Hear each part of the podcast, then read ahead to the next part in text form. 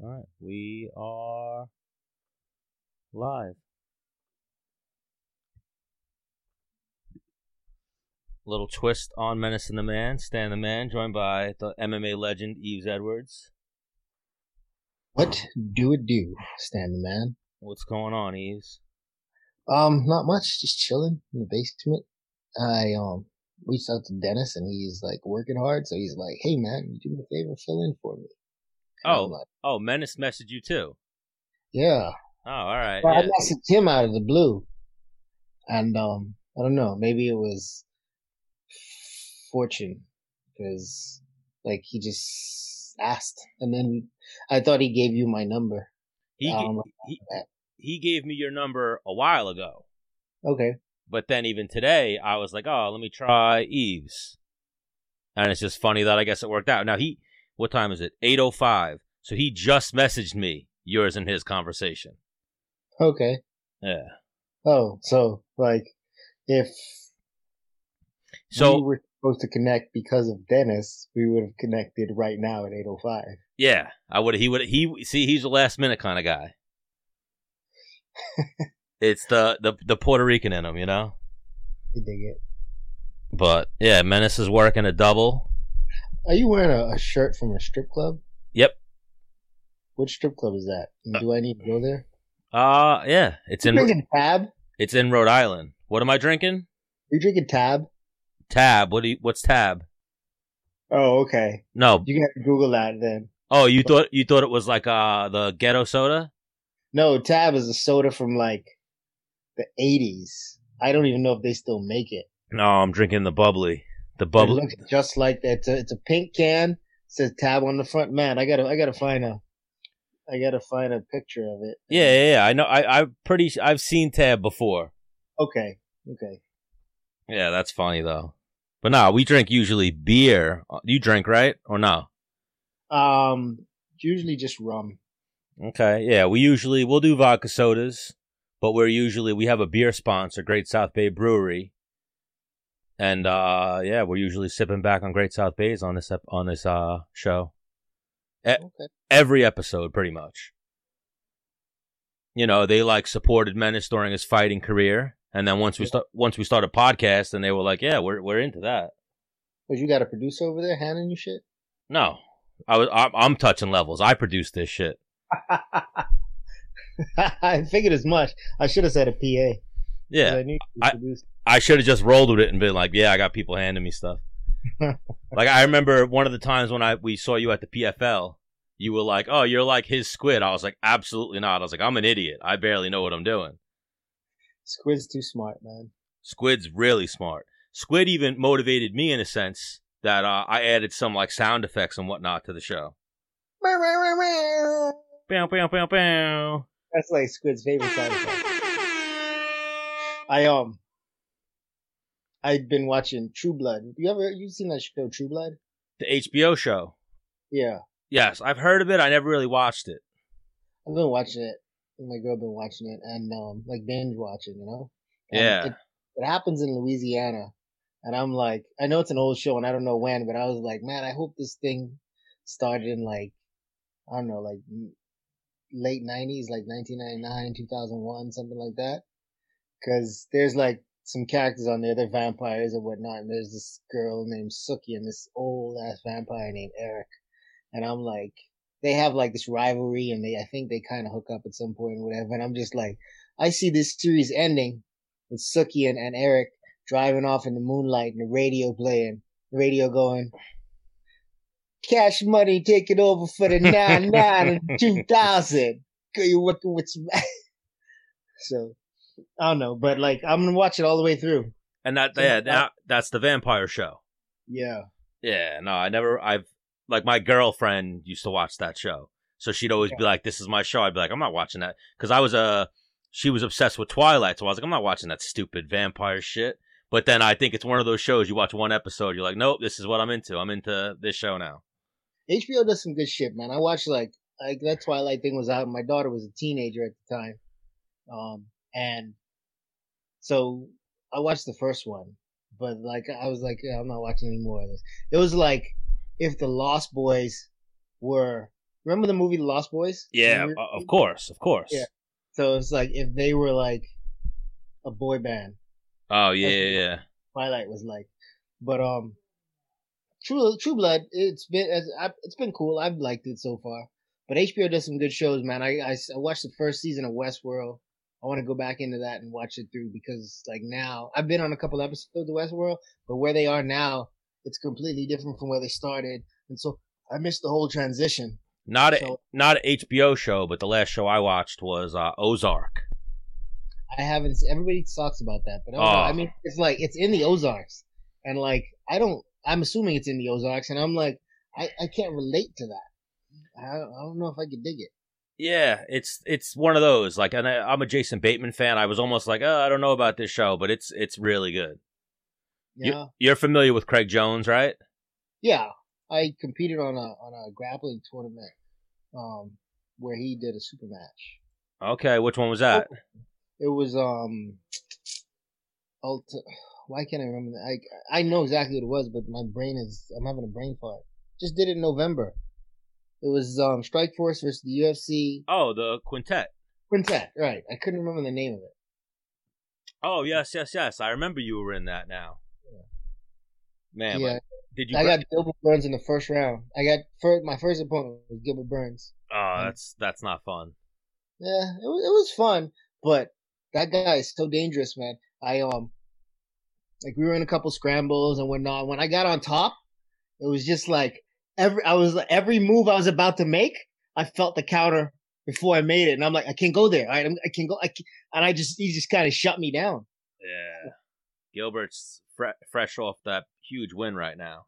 Yeah, like I didn't expect that. I I, I thought he had a chance to win, but I didn't think it would be like that. I thought. I mean, I knew he trains with Usman and those guys, and I figured they had a good game plan. But So Craig Craig Jones just hopped in, and then it looked like it kicked him. oh, Yeah, so he probably he probably bailed because I was talking too much. no, not at all. His uh his thing didn't connect yet. It was saying connect and like buffering. I'm just fucking with you, man. Yeah, I know. But what'd you think of that? Your your boys with uh, Woodley, right? Yeah, That was a tough one.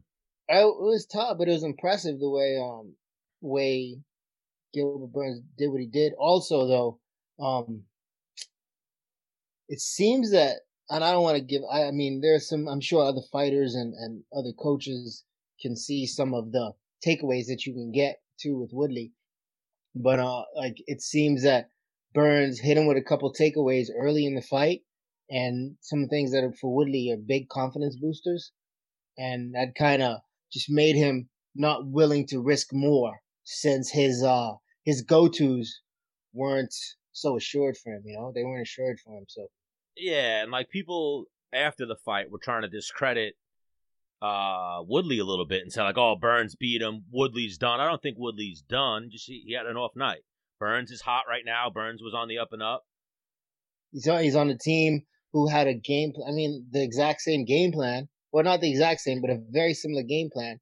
Um, with the first guy from Oh, that team beat huh. him you know. yeah, hundred percent. And even um, you look at it like uh the relevance. You know what I mean, or like the activity. Gilbert's every couple months. He just faced Craig Jones actually in a grappling match. Mm-hmm. What's going on, Craig Jones? What's up, guys? Sorry, I didn't have any audio before. Hey, What's up, Craig? How are you, brother? what's going on, Yves? Not much, man. Still got to get with you and, and and get get choked up a bit. Yeah, we need to do some training, man. We talked about it at uh, Quintet, right? Yep. I um, where are you now? Because you're you're you're a man that's always on the move. What part of the world are you in right now? Oh man, I've slowed down. I'm in the states, sort of uh, full time now since Quintet. So uh, I'm in uh, New York City training with the the Renzo guys right now. Okay, that's I'm I'm on the East Coast, but um, kind of on this lockdown thing. So I don't know. I don't. New York is like the epicenter. So are you guys training yeah, Todd, for while you're there? Yeah, yeah, we're still training. Just training in a small group though, like to keep things keep things safe for now. Yeah. Yeah, Nice. New York's crazy right now with everything protests, coronavirus, everything it's got. Just the fact that it's Yeah, man. They tried to they tried to break Renzo's windows uh, Is two nights ago. is- right? They tried to throw is a that in there. is that what that was? I saw people. Uh, yeah, I saw people posting the pictures of the windows boarded up. I wasn't sure what that was.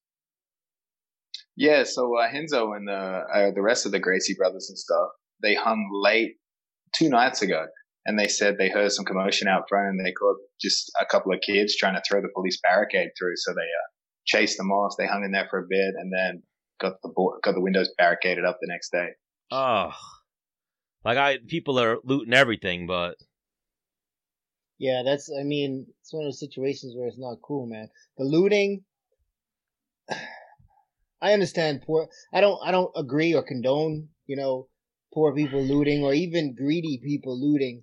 But I understand the anger. Like I'm angry as fuck too. So like I'm let you know right off off jump.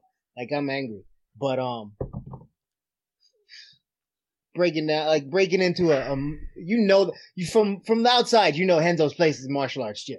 Yeah, You're not. You're not. There's no reason to to to to even vandalize that place. If with anger, that's the kind of place that these cops need to go so they learn how to handle these situations physically. That's the place where people need to go so they learn how to handle themselves and, and gain the confidence to be able to handle themselves in, in those situations.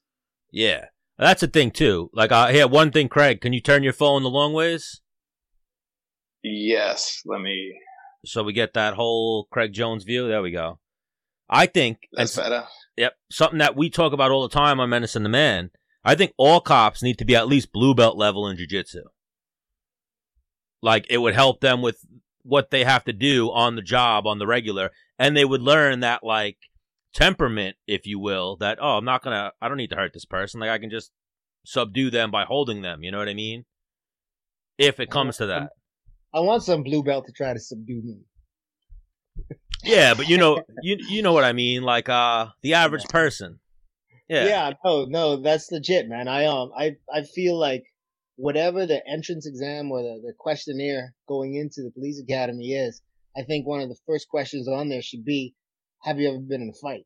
And um, have you ever lost a fight? That's another question. And how had how did you handle that situation? You know, what did you do about it? Yeah. Those are things that I I, I think I feel like guys who I can't trust a guy who's never been in a fight. Greg, Greg, how how how can you um how can you trust someone who's never been punched in the face? You know, who's never faced adversity, who's never lost something that means something to them. You know what I mean? Oh, 100%. Yeah, yeah, for sure. Like how people, uh, how people deal with that level of stress and stuff. You know, the fear going into an interaction. Yeah, it's um I don't know, man. It's it's frustrating. But anyway, we're here to talk about good stuff and bring joy to the world. What's going on with you, Craig Jones? When when are you when we get to see you compete next? Um, the next event, I think June 21st, but the, I actually just competed on Sunday, uh, against, uh, Wagner Rocha. Yeah, submission, uh, submission underground, Chael putting on the shows. Hold on, don't spoil it, because here here's my thing, Craig. I um I know the submission world, but I'm not I don't follow submissions like I follow fighting, right?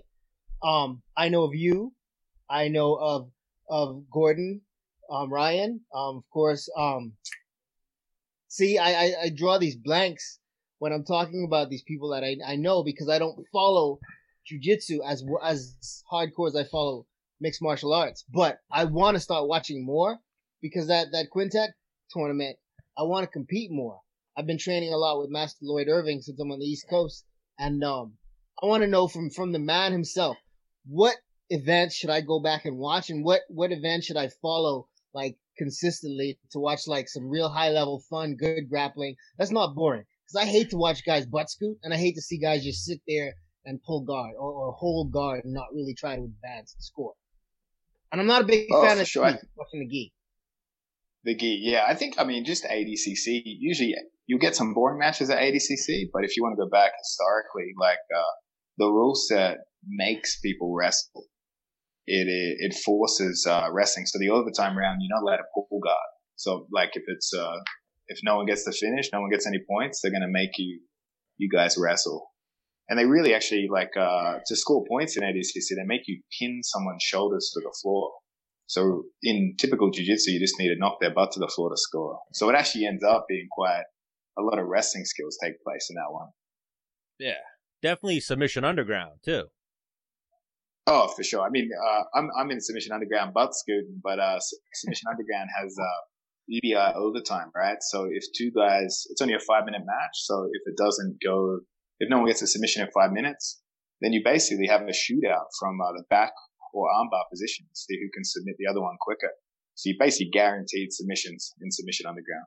I do love that overtime rule. I've seen that in EBI, and um, I I really like that overtime rule. I like I like when you put a guy in a position and and also give the other guy a chance. It's like college football rule. Well, I don't know if you watch American college football. It's like the college football rule. Both guys get a chance. Um, both teams get a chance to score. Yeah. There's there's a little bit of butt scoot when Craig Jones goes, but it doesn't last long. It's not long for Craig to wrap that leg Yeah. up.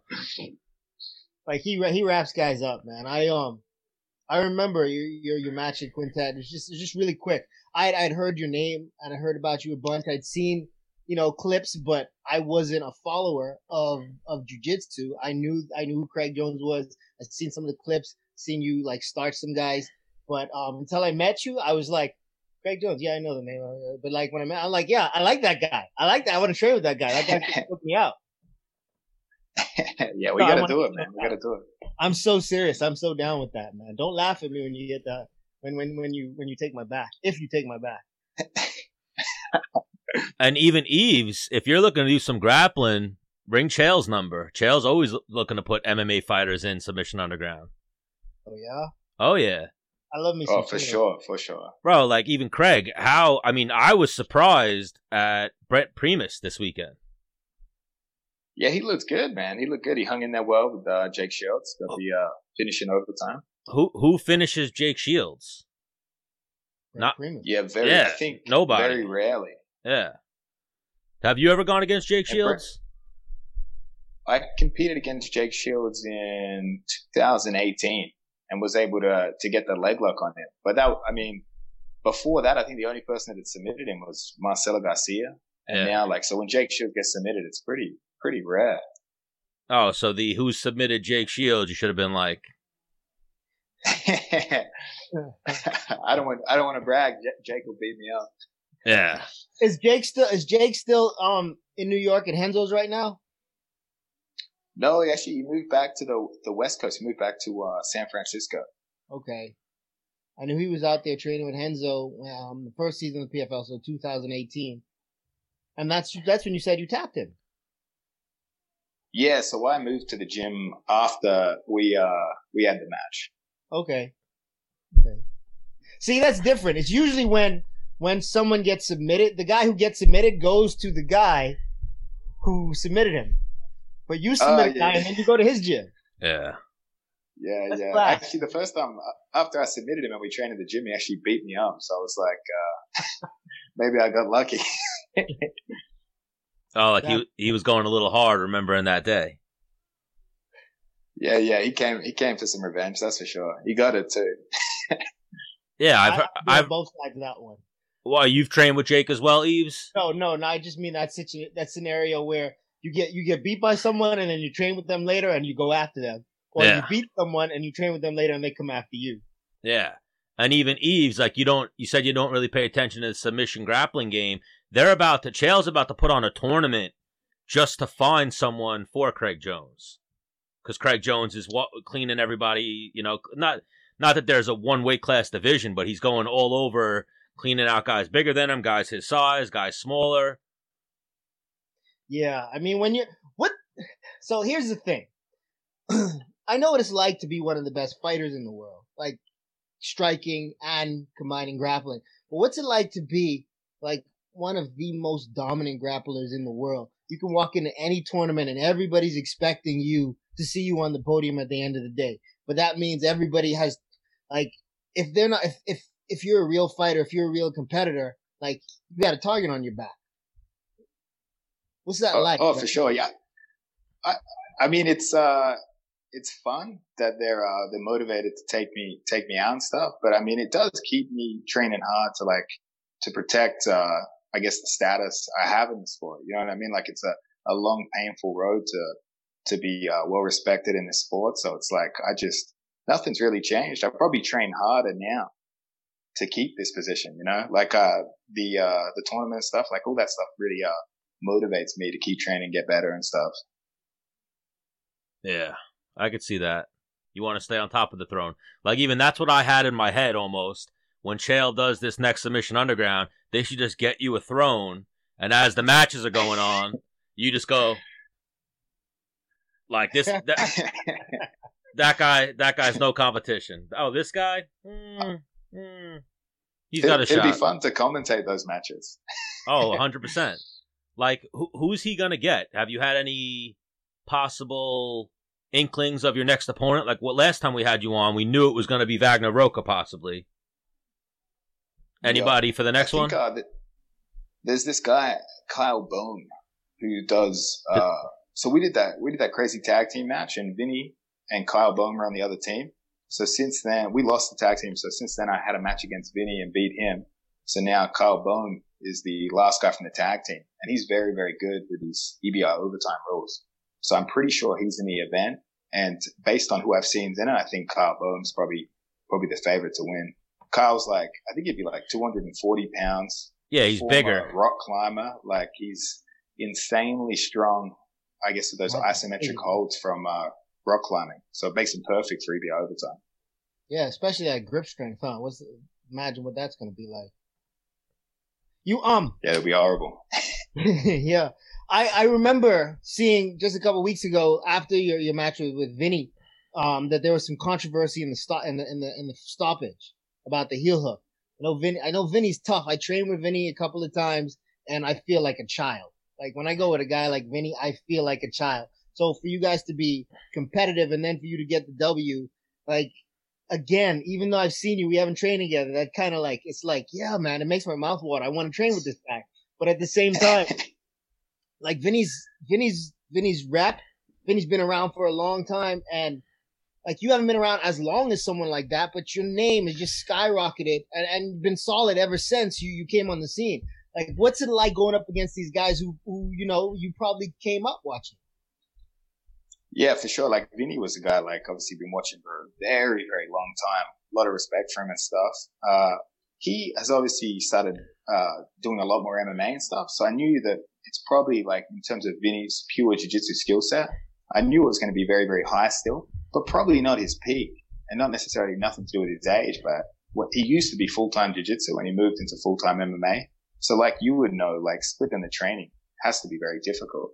So, I mean, things like that gave me confidence going against someone who I consider like a, a legend in the sport and stuff. But, and also what was scary is my best skill set is heel hooks. And Vinny had never been submitted with leg locks before because he was so flexible. So this one was particularly concerning because I was like, I believe in the submission, but it's just never been done to him before. He's never tapped. Yeah, that that was a part of the controversy. I mean, Vinny was talking about like this is one of those things that my leg will, my heel will be pointing the same direction as my knee, and I'm okay. But um, did you feel like he was in trouble? Like, was it was that like for you? Did you know that yeah, I have this, or was it still well? They may have stopped it early, but I got the W. Well, the, the so the first submission I played, I put two heel hooks on him on the same leg. The first one made a huge cracking noise, Mm. and but in the moment, I I hit pops all the time. I knew it was a bad pop, but based on his poker face, I was like, oh, maybe it wasn't as bad as I thought. And then the second time I applied the submission, there was absolutely no resistance to the heel hook. There was no tension. So I knew immediately something had broken. And when I was twisting his ankle, I could see his, one of his bones poking through his skin. It looked mm. like it was gonna, gonna come out.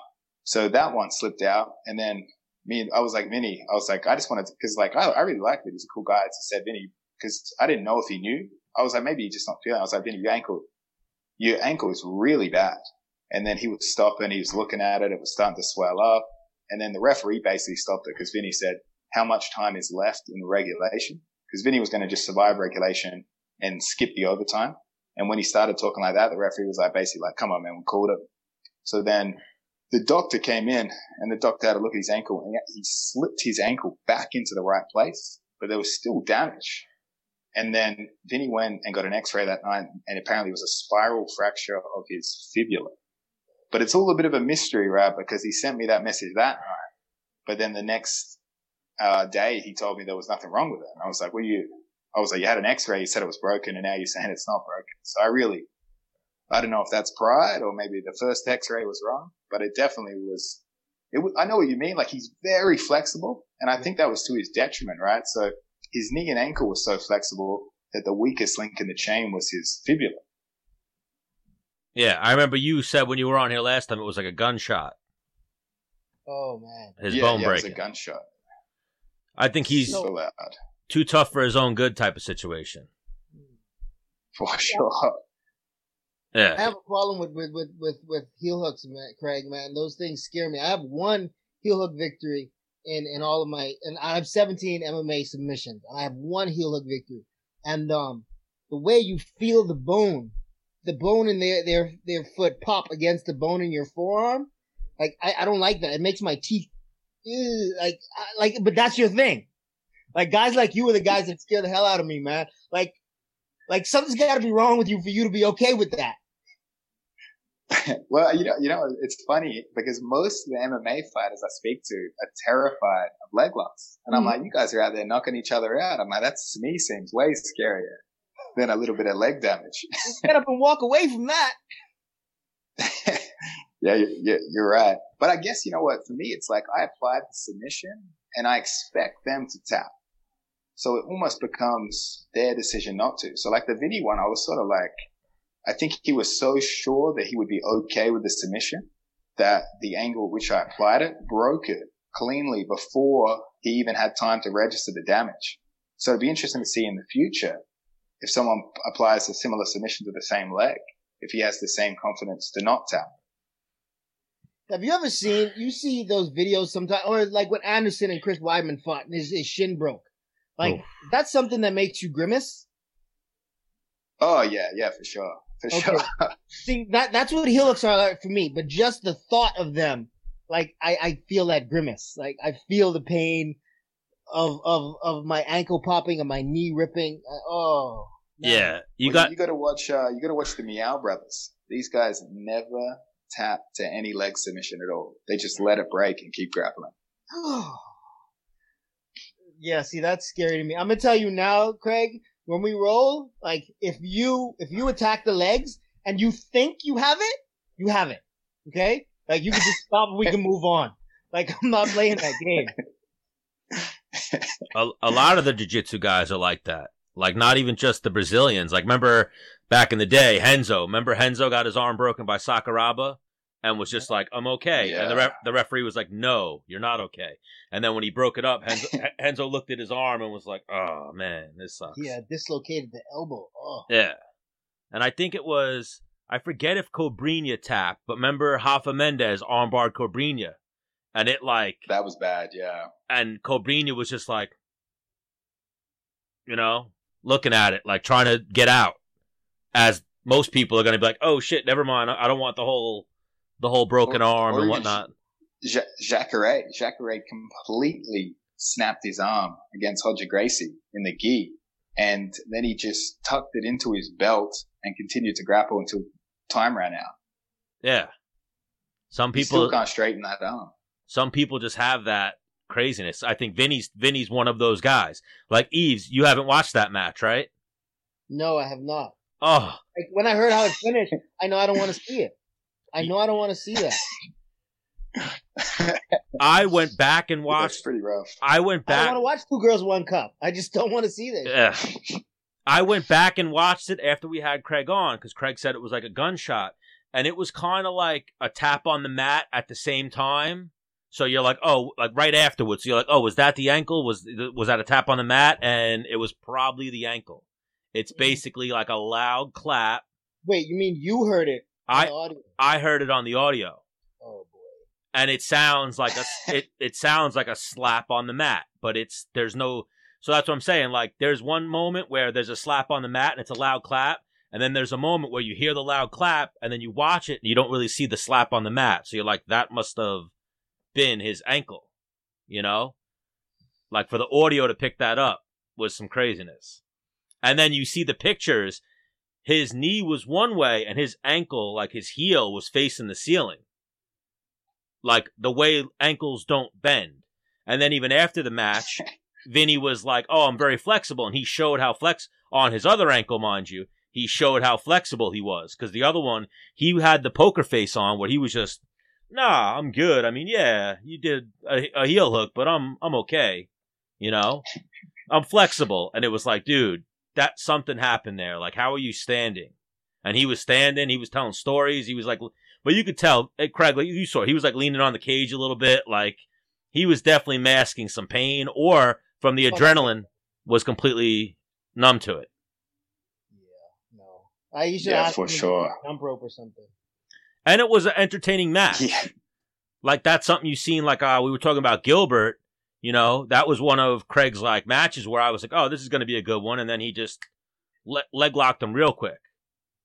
Vinny was getting leg locked, not tapping, and like staying in there and still kind of making it competitive. And then even you saw after the first one, you kind of saw his ankle floundering a little bit. You know what I mean? Like you know when you're in closed guard or on top of someone open guard, and the way like you have your toe on the mat and like your foot bent. He had Yeah. one- he had one foot like that, and the other foot was just like laying sideways and flat. And you and you saw like oh something something's weird with that ankle right now. And then Craig said a funny line when he was on the show. He was like, "Oh, I was just gonna keep. Eh, I was gonna after I leg locked that one, I was just gonna leg lock the other one. You know, if that one wasn't working. I, I hate that you're putting this imagery in my head, man. Oh, it was a bit. It was for me. It was at, similar to Anderson. A little bit. Obviously, Anderson's leg wrapped around, but it was like, dude, something's broken in there. And then yeah, the next day he said it was the fibula. Crazy. My, my knees are aching just thinking about this. Craig, what do you what are your thoughts on you ever getting into MMA? Because you, you get guys like you, like skill set, like you, really good jujitsu, especially with the ankle locks. You come to MMA, and then, like you said, MMA guys don't like that. So like nobody wants to fight you, you know. Um, especially when you get to the level of say UFC. Um, 45er in the UFC. God, I can't remember his name. Ron- off the top of my head. Oh, Ryan Hall. Yeah, Ryan Hall, right? I'm sure, like, if I was if I was still competing, I would probably be at 45 because 55 has just got too big, and um, I don't want to fight Ryan Hall just just for the simple fact that like that's not a risk I'm willing to take because I fought a couple leg lock guys, and my entire camp was based around defending the leg lock, not like I'm not I'm not worried about you striking with me because I think I'm gonna win that and I can take a shot, but like I'm not playing with my legs. I got I got to I got to walk home. I gotta walk out. I I literally have to walk out of the cage, like right away. I have to use that use what you're trying to take away from me. So like, like what's your thoughts on, on getting into MMA? Because like guys like you have some success, but you're also gonna have a hard time getting some some guys to fight you. Yeah, well, I mean, I think that's real interesting with Ryan Hall. Like, uh, he's very famous in jiu-jitsu. He's not super famous in MMA yet, so guys aren't really willing to take that risk when it's su- it is such a big risk. You know what I mean? And like knowing in my experience, uh, of all the heel hooks I've landed in competition, I would say over ninety percent of them had a pop. Something was popping in that submission before they had some time to tap. Not usually catastrophic like Vinny, but there's definitely like the time to get damaged uh, is very very soon, right? So like, yeah, so Ryan's in a real difficult spot. I've spoken to Ryan about it and stuff, and he he was encouraging to me doing MMA because he was saying like, he's like, man, he's like, I can do whatever I want. He's like, I just have to worry like sort of about about the knockout, right? Because he's like, I can throw crazy kicks. No one wants to really take me down. No one wants to engage in that area. It's like there's certain elements of the game I don't have to worry about defending against because no one wants to engage that area. So I think it's real creative and cool what he's been able to do in his transition to MMA.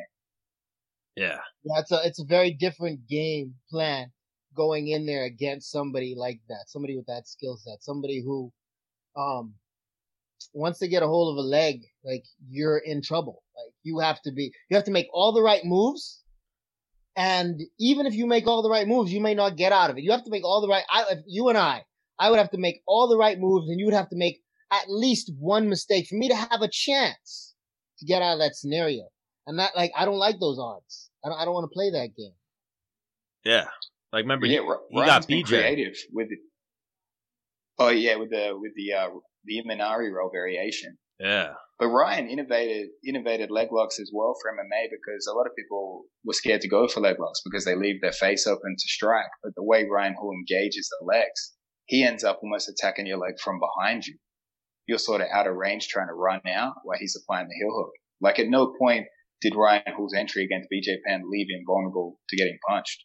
I think that's a, a real interesting thing he, he developed.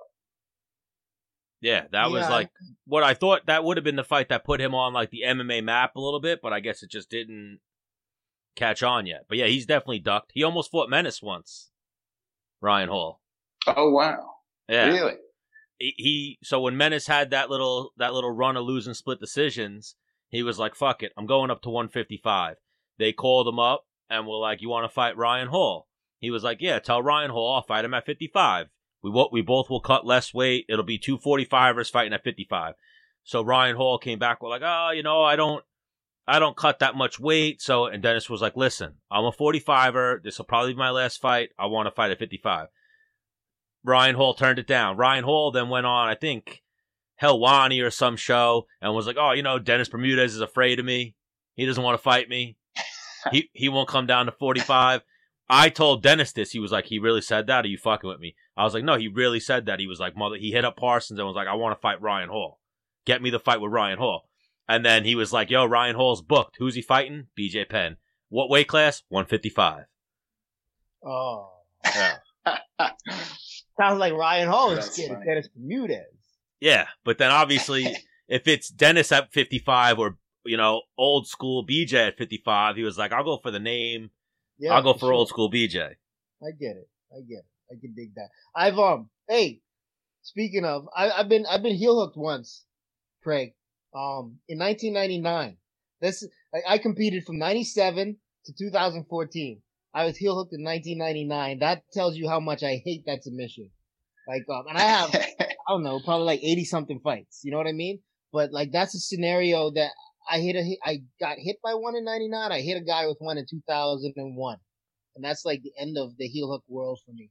Um, I- and it was Nate Marquardt. Have you ever, have you ever grappled or trained with Nate Marquardt?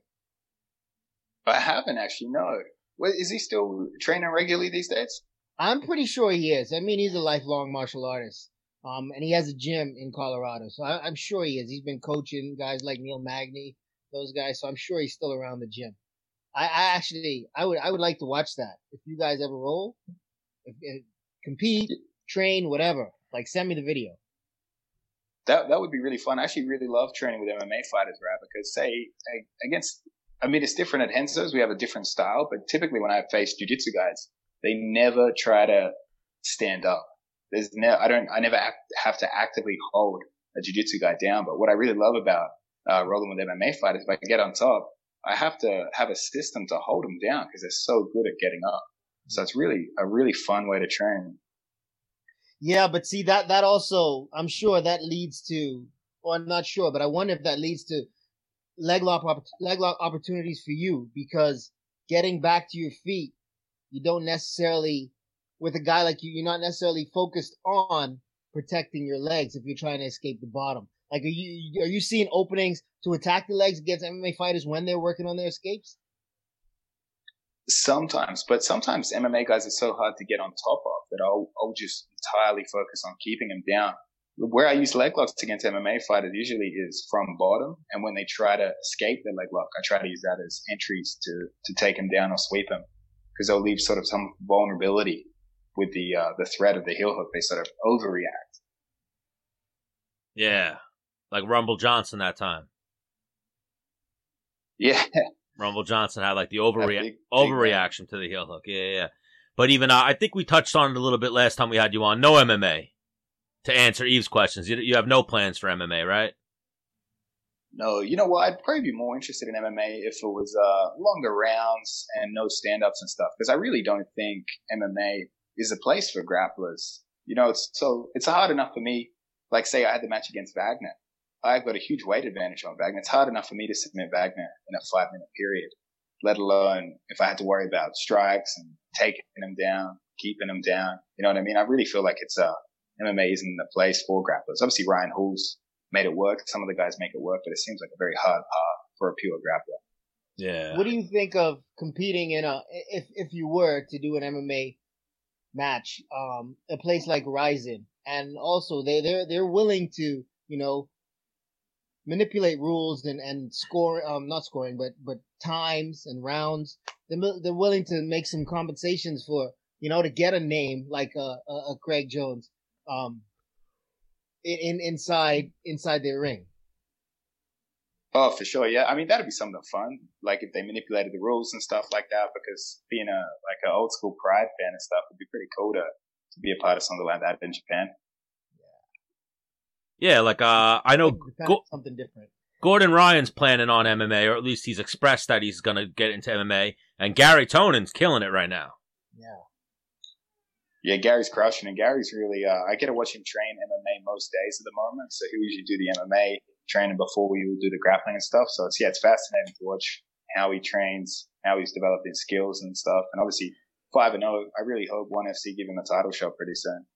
Yes, I just had this problem, not problem, but one championship is the new name. It's I keep calling it ONE FC. Aung oh, right. Yeah, I, I said it to Aung La Nsang last night. He was like, "One championship. Stop calling it ONE FC." I was like, "All right, sorry. I'll stop. I'll stop." He will fight you. oh yeah. He's crazy when, too. Craig, when did you start training training jujitsu? I started. Um, I barely. What was it? I'm 28 now. I started at 15, so 13 years ago. Okay. Okay. That's... But yeah, I started a real, real small team with like a coach that was uh, a white belt and stuff. Like, I feel like uh, my path in jiu-jitsu really reflects uh, early jiu-jitsu guys in America, but obviously they started much earlier but we got access to it later. So I find myself relating to a lot of the older school guys in American Jiu Jitsu because they started in similar circumstances. You know, they were probably being taught by someone that didn't know a great deal, a lot of figuring out for themselves, watching the sport grow in their home country. Yeah. Yeah, that's, that's what it was like. You just, like, you, you just got like another stamp of approval from me. Yeah. Um, coming up the old school way. Cause that's exactly like. Like I, I, I learned my first submissions and the first parts of grappling back home in the Bahamas from somebody who would train, um, here in America in Dallas. And, um, and then when I moved back to Texas, I, um, I taught, I showed some things to a couple of my friends and we would go out to the park in sweat, in like sweatshirts and long sweatpants and just grapple in the grass because we didn't, we didn't have a place to go, you know? Um, that, that's what it was like in the nineties. So I guess that's so know, cool. 2000s in, in, in Australia was like the 90s in America for jiu-jitsu.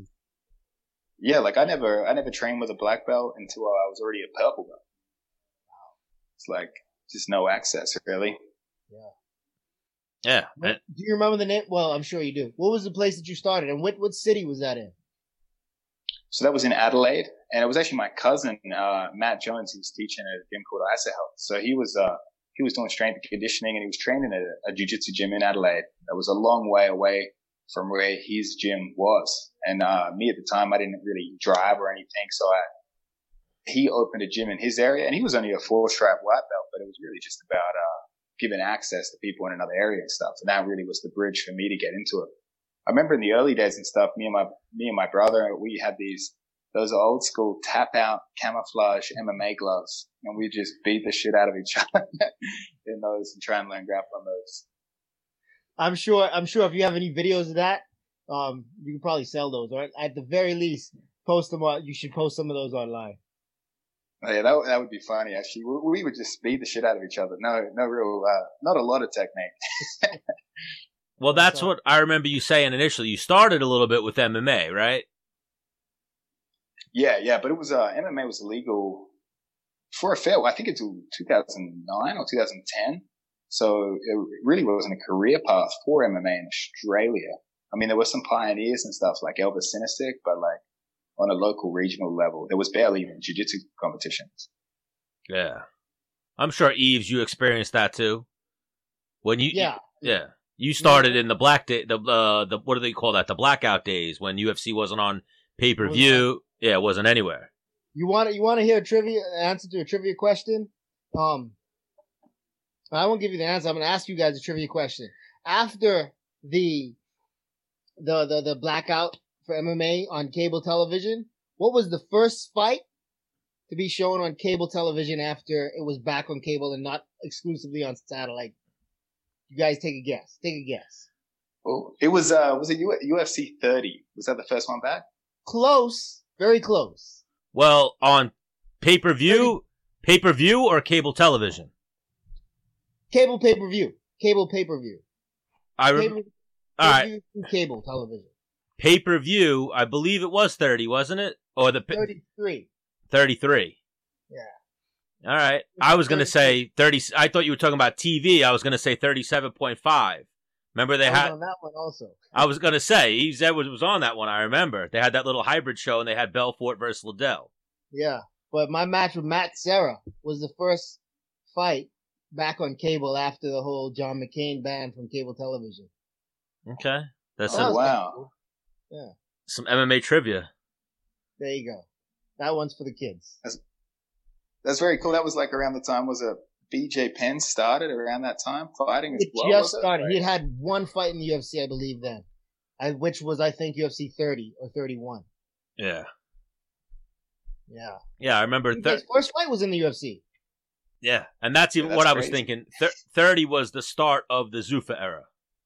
Yes, that's exactly right. Yes, that's but when they took over, and then they brought us into Vegas for 33, and that was right after 9/11.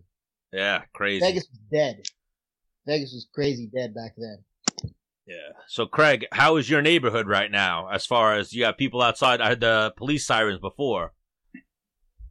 Oh, I mean those those come by. You know what? Every every night around seven or something, uh, maybe maybe even later, they have the uh, the sirens blast and stuff to support the uh, first responders for uh, COVID. So they're still. I think I'm right by the hospital. So those guys, whenever the shift changeover, they blast the sirens in the street. But I, am in Hoboken, so it's pretty, I mean, pretty calm, pretty relaxed little place here.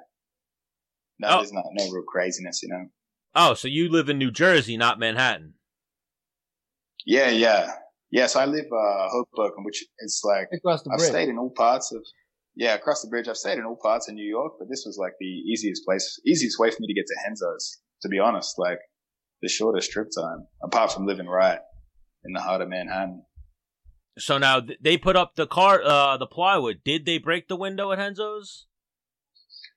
No, no. They they were bringing a police barricade over to break it, and I think they caught them along the way, or they saw it, but they were loading up to throw it. I think when they realized people were inside, they uh they ran away. But that that whole entire area has been um been barricaded up. I was away while the protests were on. I think they still happened the last couple of nights, or whether when the protests turned into looting. Um, but that area got hit. I think the Macy's around there got hit. So I think a lot of the businesses just, in case it got worse, started barricading up. But it seems to have died down a lot, going back to just the, the peaceful protest last night.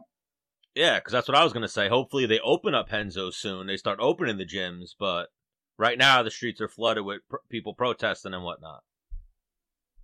Yeah, they got like a curfew. I think 8 p.m. to 5 a.m. I mean, it would it would have been bad timing if they got into the gym and trashed it, and then the, the governor lifted the uh, quarantine order.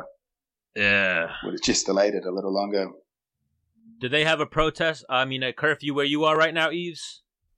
Yeah, so I am in Maryland, but I'm right on the border of DC, and um, there is a uh, there is a curfew in DC proper, uh, not here in Maryland, but um, and I get alerts every day. They just started two days ago. Got one today, and it's from 9 p.m. to 5 a.m.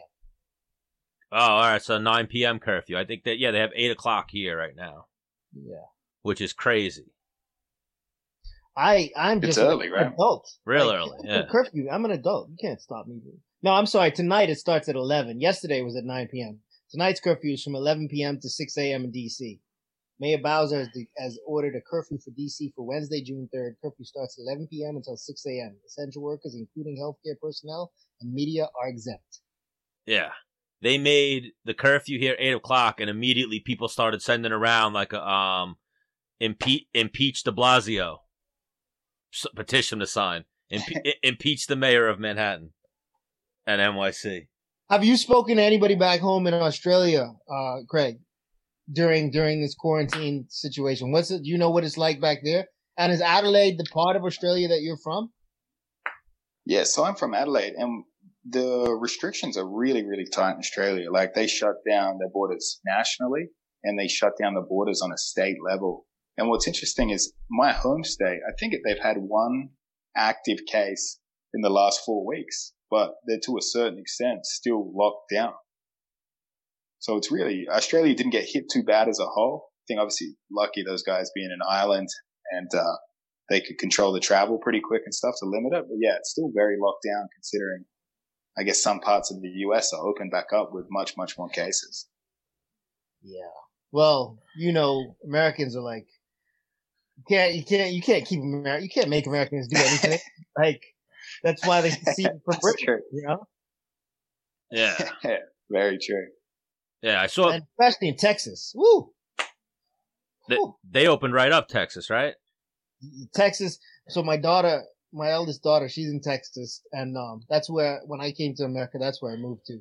And um, Texas is just people are going to work and like they're they're they're, they're you know there isn't a there's a quarantine, but it's kind of like if you want to be quarantined, you be quarantined. But if not, you go to work. You get like everybody's doing everything in Texas, man.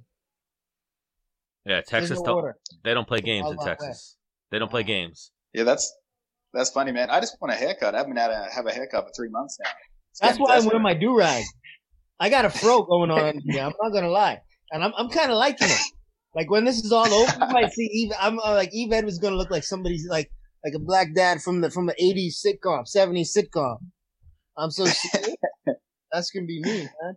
I planned on growing my hair out, so the quarantine timing actually worked a little bit. You know, I don't got to get it cleaned up and whatnot. Menace has his girl cutting his hair at this point. I'm scared to make that commitment. Uh, she's she's a esthetician though, so she didn't do a bad job. Chael, Chael, com- different from a hairdresser. Oh, way different. Yeah, yeah. Ch- Chael actually complimented his haircut when we had him on last week. But okay. you know, but Craig, well, we'll definitely be watching this next submission underground. We know you got to get going. You probably got some edibles to eat, some interviews to do. that was another awesome, question. Guys. Wait, that was another question I had for you. Are you into the flower or just the edibles? Uh, a little, a little bit of both, but I, I just find the edibles. Man, to be honest, I'm just training so hard right now that like I feel like the edible just takes a bit of the pain away after training. I can get a good night's sleep. You know what I mean? But I, I don't like to go too hard because that shit will uh, give me a little bit of anxiety. You know what I mean? Yeah. I've got a question for you, Craig. Um, do you ever ever eat an edible or, or use some flower before you train? But you know, I used to. I used to back in the day. I'm pretty sure I was high for all of purple belt. but I, I really, it, it, I felt like it was great when I was rolling, but I felt like I had very poor perception. Like I could go to training high, I could, for all intents and purposes, have a bad training session and get beaten up. But if I was high, for some reason, I'd walk out of there thinking I just did the most technical rolling of my entire life. like I couldn't put it in perspective. I had such a good time. I just uh, enjoyed it either way. Wow. I was, I always wonder about other people. I've, I've, I've had the experience a couple of times, but I've noticed that when I'm going with guys my level or I'm better than, like I'm just flowing. But when I'm going with a guy, like one of my instructors or somebody with, with a lot more experience and skills than I have, um, I find myself, oh, what's he doing now? Oh, I'm gonna try to defend this, but this is kind of cool. Let's see where this goes, and if I can figure it out. But like, I usually get caught because I'm watching rather than being in the moment, you know. And I didn't know yeah. if that was that yeah, was for, sure. for everybody. I think a lot of guys, a lot of guys love uh, love getting high before jiu-jitsu for sure. Yeah, yeah. I, I, spent like ten years never never not high training. I, I like the tenth planet way. Tenth planet is awesome. Sometimes I do it when I kickbox. Yeah, and that's weird. I used to smoke before sparring. Every I literally always because like you said, what it's really good for eh, for athletes is pain management. Yeah, joints, arthritis, shit like that. So getting the rest because we train in the evening and your blood's are you you you know your blood's pumping and you, sometimes I used to have a hard time going to sleep at night. I would get up. Oh yeah, for sure. I would get up and feel like a rusty gate and be like, "Oh man, I gotta go train. This ain't gonna be fun." I'd smoke a little bit. I'd be like, I'm ready to go. I'm gonna go fucking. I'm going to. Cho- I'm going to choke choke menace out right now. That would be the game plan. But Craig, you're the man. We appreciate the time. We'll definitely have you on before the next submission underground. We'll make this a regular thing. We love the stories. We love having man. you. Craig, we got to get you on my show, Thug Jitsu Master and Squid. I'm gonna hit you up about that, my friend. Yeah, For sure, for sure. That sounds great. I'm subbing in for Squid tonight, and he's subbing in for Menace. So we're doing two shows right now in one. So we'll This get is- you back on Oh, both. very, very Thug. Jitsu Master and the man. Yep. very cool, guys. Guys, thanks for having me. I'll speak to you guys soon. All right. Care, Stay safe out there. I like that guy, man. Yeah, he's a good dude. When we had him on last time, you know, you know when you have someone on and you don't know them personally, you're almost Yeah. like you're oh you don't know them at all. You never did a live stream with them. You know them just the person that you see on TV. So we were like, oh, we don't know how this is going to be, and then we had him on, and even Chael said to us, he was like, he's was he dull or did he talk a little bit? We were like, nah, we opened him up like he was, you know, cracking jokes, telling us street fight stories, all that type of shit. So it was good. Yeah, I like I I um at the quintet we were sitting next to each other and we had a chat and um was just just a real cordial dude, man. I, I like that cat. You know, it's it's easy to get along with people who you have similar interests with, you know, and um just just training and I want to train with somebody like that. I want to train with somebody who's really good at leg rock leg locks. Um, one of those elite guys who can control themselves and, and not rip my shit up. Yeah, he's that guy. He doesn't have something to prove. He know? he's that guy, but then in competition he'll rip the shit up. Like he doesn't play games. You should go back and watch. I mean, if you don't want to squirm a little bit, because it'll fuck your head up with that. But that Vinny Magalhaes finish, it was no no bueno. I'm gonna drop a search for Craig Jones tonight on on on my on my fight pass. Yeah. Oh. He- And even like the like I said when he faced Gilbert, you know, we're like ride or die for Gilbert here. We're always on Team Gilbert. But that one, we were just like, man, this isn't gonna be good. I dig it. Are you familiar with Alp Ozkilic? No. Uh, he's like he was the first Turkish MMA fighter. He was a Serra-Longo guy for a minute. Okay. I might I might if I saw his face, but I don't remember that name. Al, What up? Stand the man. what's going on? Stan the man Not here. much. Yves Edwards joining us. Hello, Yves Edwards. How you doing? I'm good, brother. Al, could you go, Good to meet you, Al. can you go long ways with your phone? Uh, sideways. Yep. There we go. Yeah, there we go. I was just in my backyard chilling. That's it. Sun is still up? Where, are you in California or something? Yeah, yeah, yeah. Uh, Huntington Beach. Where, where are you? I'm on the East Coast right now. Oh, okay. Correct. Correct. Usually in LA though, right, Yves? Or are you not in LA anymore? Usually in LA. I um I'm gonna get back out there after this whole quarantine thing is over and COVID and whatnot. Work starts up again. When Hollywood starts up again, I plan to get back out to, to, to California. It's it's bad in LA right now, so stay away. Yeah, right? It's really bad. Yeah, Long Beach especially, which is about 20 minutes from me. It's been like some of the places I personally go hang out, some of the cafes and bars, they've been torn down, man. Oh wow. Oh, what with uh protesting and rioting? Yeah, yeah, yeah. Lo- Oh, and looting and rioting and all less that. protesting. Yeah, yeah, yeah, yeah. Well, I think that's what there. There's some people out there doing it peacefully, and then there's the Yeah. people that are out there like, nah. While they're while they're doing that, I'm doing this. Yes, yes. Look, Yeah. and, and I don't know what you guys were talking about before I got on, but I this is my personal question. I want to know this too. Look, I'm a minority. I'm an immigrant myself, right? So I am for the minorities, and I am I am for protesting peacefully and all of that, right? And I never had the privilege, so let me start by saying that I was just messaging with one of my friends who was a journalist for Al Jazeera English. She's an Iranian Australian journalist, right? She has been posting about all of this and and or whatnot. So this is exactly this is what I asked her. I said, "Hey, how come we never started a movement for Palestine, Rohingya, uh, Myanmar, Tibet, Uyghur Turks?" She goes, "What do you mean?" I said, "Exactly. There are so many bad things happening in the world right now. A, a bunch of genocides happening right now today in 2020. We choose not to cover." So I'm just curious to see why this became because unfortunately, yes, racism has been happening. But this was just a very small glimpse that was being that was just filmed. This has been happening. This just didn't start yesterday. This didn't start with George Floyd. But why now? Because if it's just a trend that we're trying to follow, I choose not to be a part of it. But if we are really trying to make a change, I'm all for it. So here's here's here's why now, and I'm not American. Also, I'm immigrant, but I'm also a black man, and I do live in yeah. America, so I, I, I get it, right? Um, being a part of the diaspora, this the fact that like this happened just a few days ago. It also happened a couple weeks ago. It happened years ago. It hap- It happens over and over and over again, and exactly. and this happens to people to to to my people, right? People that we're we're we're promoted as lazy, um, good for nothing, and these different things. When we built this country for free, yeah. you know, uh, like all of there's there's just a lot of anger, and I I completely understand it. I mean, I feel it myself, and yeah. uh, the riots, like I understand yeah. rioting for a purpose. The looting, like like I'm I'm down with riots if if yeah. if it's it's it's to show that you know if you're gonna keep doing this, we're not gonna stand here and take it. I'm not down with looting. I'm not like I'm not for that. But I I, I understand the anger. I'm on the same boat as you. I'm not you know I'm nowhere near. I'm not on the other side or anything. I'm you know I'm not privileged. I, I never I never got those man. I'm on the same boat as you. I'm just trying to figure out just like you. Yeah. But the, pro- the problem is the problem is we can we can we we can get angry. We can we can show that we're not going to stand for this. We're not going to take it.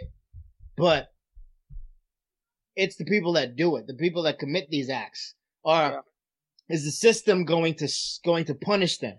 Because that's the other thing. That's the reason why we have. That's the reason why it's a bigger problem for us because it happens, and then there's this this this show, the charade of okay, we're going to punish these guys, and then you arrest the guy. They arrest one guy. There were four cops involved with that.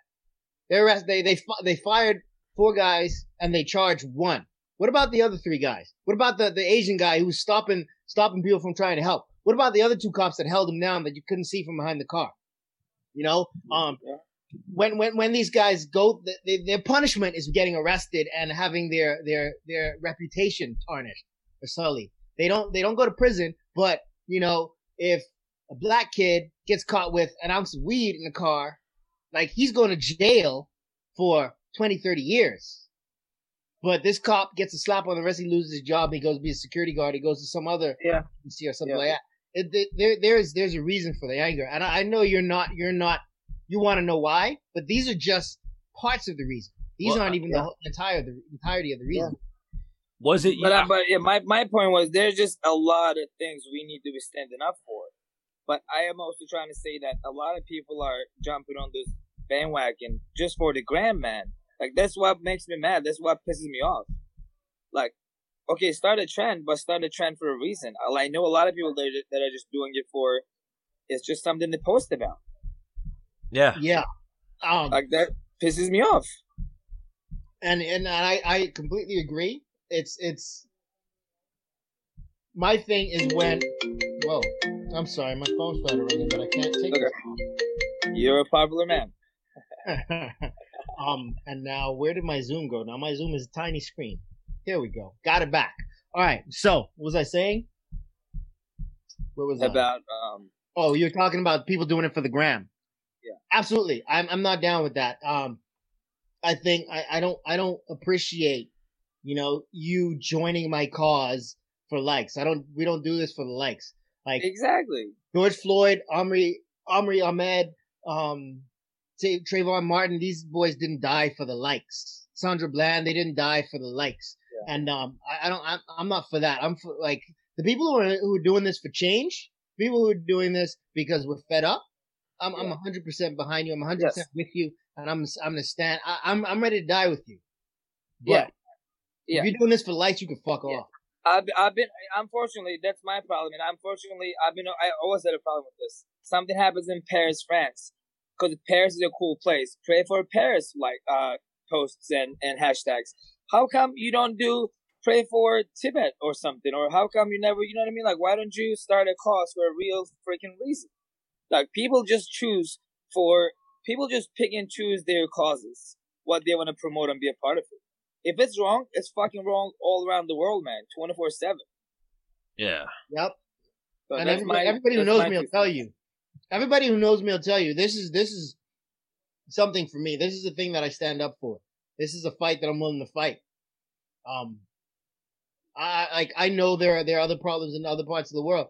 I I feel for the Palestinians, and if if I were near them, or if I am with Palestinians, like with when I'm with Ramsey in the gym, or Yeah. like I, I Yeah. would I would I would I got his back in those scenarios. Yeah. Um, but this is the fight that I this is the fight that I'm in. If if we're if we're backstage and I'm fighting, oh I'm sorry, I'm fighting tonight, but you're fighting first. I'll, I'll warm up with you. You know, I'm gonna root for you. But when you got there and it's your turn, like I hope you do well, but I still got to focus on me. Yeah. I Yeah. still got to warm up. I still got to make sure that I'm ready to go. Yeah. Yeah. So that's that's my mentality. Yeah. I mean, like me saying that, like I'm not even Palestinian or anything. It's just for me, it's a it's it's it's a matter of humanity. Like it, it ain't no joke, man. Like people really take this shit as a joke. Like this could happen to us in a minute, which is happening today in America. You know, and people just think think this is a joke. Like I co- I've been to places or I come from places where this shit happens on a daily basis, man. People are struggling, Yeah. and we're just doing it for the gram sometimes. And I'm like, that's that really bothers me. That just hurts. You know, well, so well, people doing it for the gram also falls into the line of like hidden agendas. Like I think Yves, I saw you post that one thing of the guy saying how the people were protesting and walking for Black Lives Matter, and like actual rioters just showed up out of nowhere and started like breaking into stores and they had bats and shit, and they were like, "Yo, we were being peaceful." It was a white dude, like a white hippie dude, saying we were being Yeah, peaceful. I was, in, I was in L.A. Yeah, and now people just showed up and they're inciting everybody and trying to incite a riot and trying to make us break stores and shit like that. And then you posted that other video that was actually really fucked up where people were trying to loot a gun store. You know, black guys were trying to root, loot like a, it looked like there was a white and black owned gun store. And a bunch of black guys came to loot it. They waved down the cops. The cops came over and they handcuffed all the black guys, the the owners of the store. The owners of the store. The right. own, yeah, yeah. There's It- definitely a, s- uh, a systematic problem with the police. Systematic and systemic. Yeah, there's definitely a problem with the police and like what they see. But that to it also is that other side of the coin. They're not all bad. Me, I've had horrible experiences being a white person, white male from Long Island suburbs. I've had horrible experiences with police, but I have a couple friends that I've trained with over the years that are happen to be cops. I have other friends that are cops that aren't Yeah. aren't the worst people. Now, how they are in their job, how they are when they're walking the streets of Brooklyn, I don't know. I've never been there, but you know, Stan, there's levels to this shit. There's um, so there's that. There you have you have shitty cops. You have cops that are shitty, right? But then you have sh- cops that are shitty, and they're going to be shitty to everybody. You have cops that are going to be shitty, and they're going to target minorities. They're going to target the Hispanic guy. They're going to target the black guy the black woman. They're going to target those people, right? And that's that's of course the biggest problem because then every any anybody's a target for that guy. You know what I mean? It's um just gotta root this thing out at the core. I, it's one of those things where I say when when if you and I are- if if Al and I are, partners in police force, and Al goes in, we go into this business, and Al is is is leaning on them, and he's getting the payment from that. He's taking insurance money off of this business to illegally, and he asked me if I want to share. Just because I say I don't want a piece of that, that doesn't make me the clean cop. You know, if I if I don't if I don't do something about that, I'm a dirty cop. Just like the Asian guy that was preventing those guys from from trying to help George Floyd. You know what I mean? So there's there's just levels to this, and it's like you got to root this shit out from the core. Yeah, and now this whole George Floyd thing, that's a whole like obviously he should not have been killed or should not have died in that situation. But then you hear like all the stuff like I know they have the cop arrested right now and they have him I think for second degree murder. It's murder either way, like whatever And degree manslaughter. manslaughter, manslaughter, manslaughter. manslaughter. Yeah, yeah. But apparently they had a backstory. Yeah, they they knew each other. I forget exactly how what what connection they had prior to this incident, and it was a few years prior to this. Yeah, so that almost brings in like the premeditated angle, I would think. Yeah. Like, I think it should be cut and dry in the situation. Like, is the, and from what you see from that guy's, I've seen that George Floyd had a criminal history. I've seen that the cop had a very questionable, a lot of Police que- record. a very questionable police record. Like I think that should be cut and dry. Like I think that's what a lot of the uproar is. Like remember, like I don't know if you remember it, but you guys might be. I think out. How old are you out? Uh, 34. So same age. don't answer that question again. No, I remember twenty Just nine. because I don't want to tell you, I just don't want to tell anybody my age. No, twenty nine. Last twenty nine. Last Yes. time we had you on. yes, there, there you go. And Yves, you were probably too young. You were able to conscious like get it in your head, but you were too young for like the Rodney King thing. Like even uh, I I was remember. 18 years old. Oh, so you were. All right, I thought you were younger than that. But uh, I remember there was a problem when it happened, but then when they found the cops not guilty, that's when shit like hit the fan. No, that that that that the timing is is is hand in hand, but that's not what set things off. Okay, it was in in, in L.A. South South Central L.A. There was a little a little black girl went into the store. She was going to buy some apple juice, and this Asian woman, this Korean woman, didn't. She thought she was going to steal it.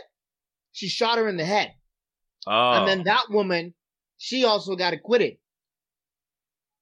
And that's what set off the riots. And like, that's what, that's what set off the riots. but that's what I'm saying. If they let this cop off, I forget the cop's name, but if this cop does not get in, if this cop gets like some bullshit, like oh, you get two years, you know, or nothing, or acquitted of these charges, I think there's going to be some real riots, and it's not even past protests. There's going to be some real riots, way I'm gonna tell you worse than what's going on now.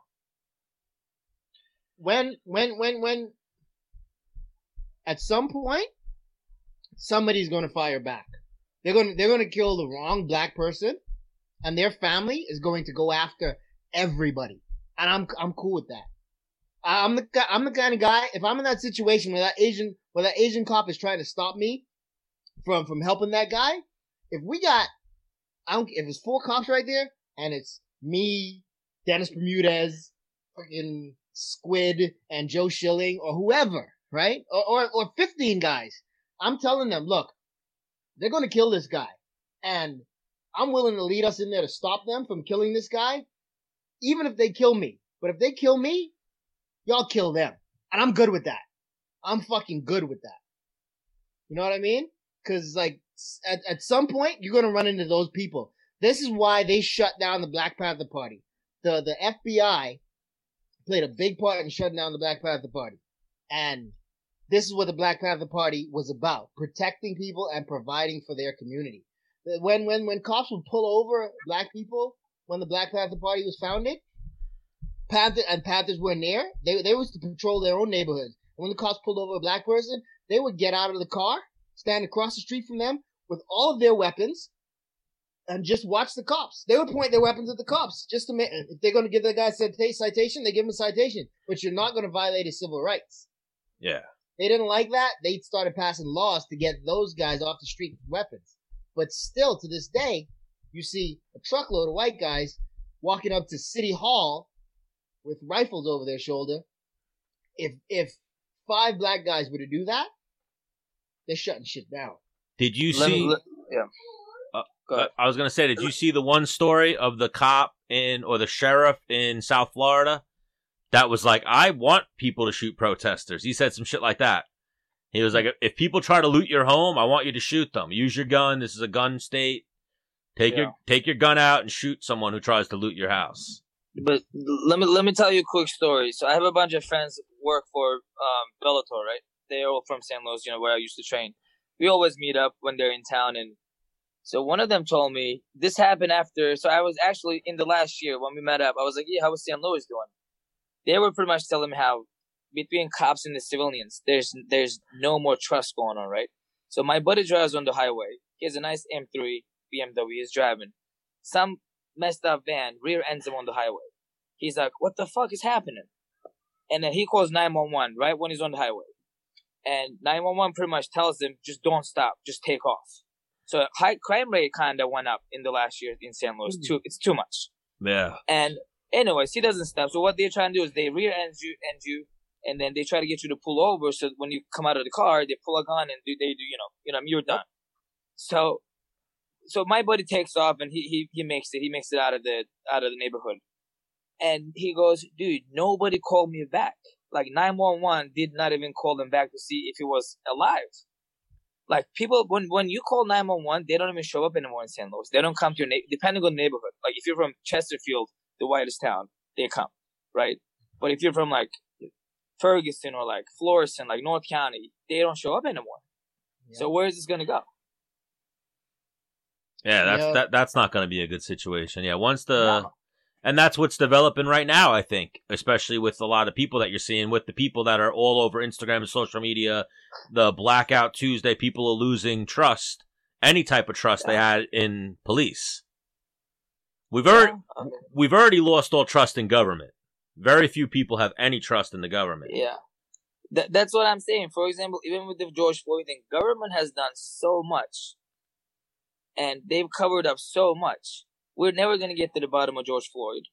And from now on, even with the Corona thing, what is it? Season, everybody's saying is season two, when is season two coming, right? Like it's a joke now.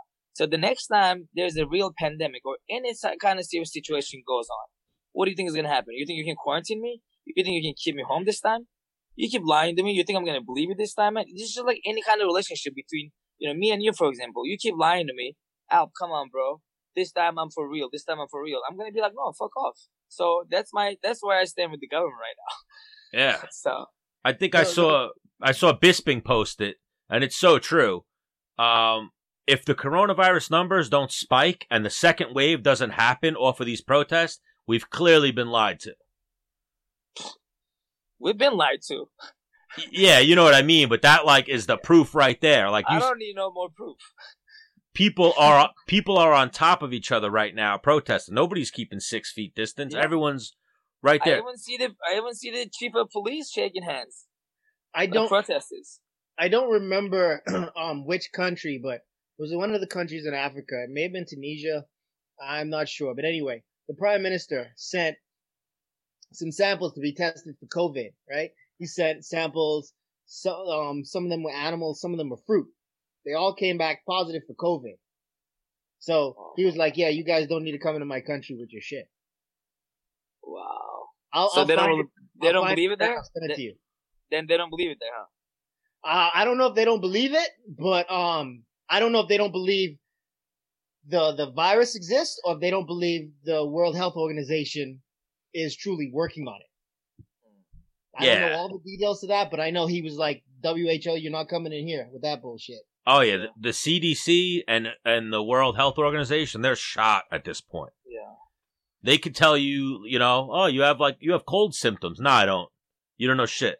You know, like you don't know what the fuck you're talking about. Yeah. But crazy times. But I have uh something that maybe will pick up our conversation a little bit.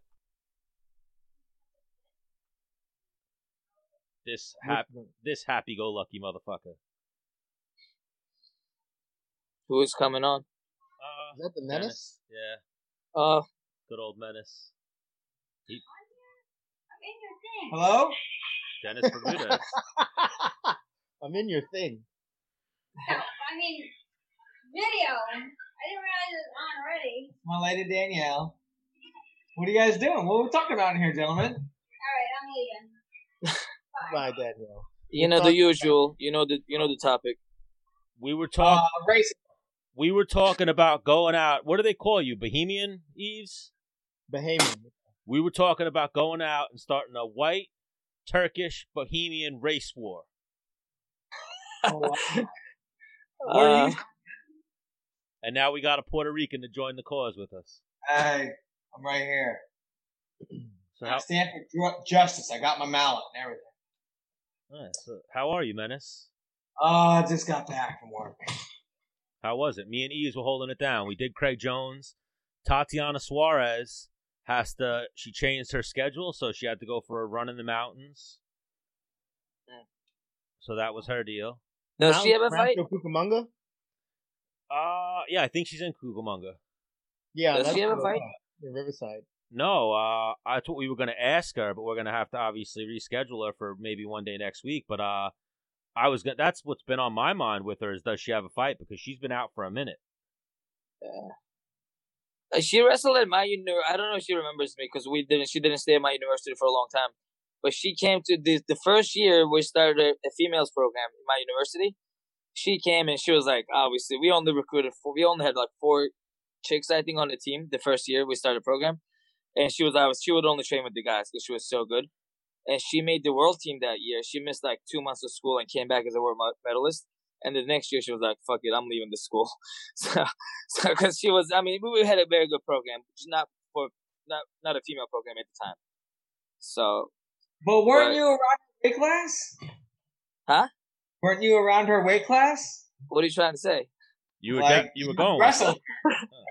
How'd it go? She, she was wrestling you. yeah, it's like she wrestled with some of the guys, you know, like uh, yeah, but he he She's here's the you out. Any, any anytime, let me be let me be straight up. Anytime you have chicks on the team, everybody becomes an expert and tries to help them. In those situations, I always stay away. I'm like, um, it's not my business. Like I'm not that guy to pick that one girl on the team and try to be all helpful and try to coach her. I don't care. Like I'm trying. To, I'm there for me. I really don't care. And everybody became keep her down? I remember everybody became a freestyle expert. I'm like, y'all motherfuckers never wrestled a day of freestyle in your life. I'm like, relax. Everybody knows a gut wrench all of a sudden. I'm like, relax. It's like, like stick to your folk style and then worry about your own wrestling. I stick to showing girls high crotch moves. That's where I there you go. go, Stan. Uh, There you go. That's even Dude, like I remember in I remember in high school. You know, in every like school, there's that one girl who's like, I can do what guys can do. Yeah. Well, we had this girl. She played soccer. She was a year older than me, my boy. And I think she was like flirty. She's like, I can wrestle. my boy Is was it, like, is yeah. is, And she was is like- that, uh, is that Ellen DeGeneres? who, who are you talking about? You guys are about the same age. No? Me? You and Ellen DeGeneres. I'm fucking with you. I wasn't even. I thought you were talking about Yves. I'm not. I'm not. I, I didn't wrestle. Yeah, they, they, Neither did Ellen DeGeneres. She wrestled with you. What is going on here? Am I missing a joke or something? no, it's okay. But- Alright. but I was trying to. I was trying to say that I know where her life.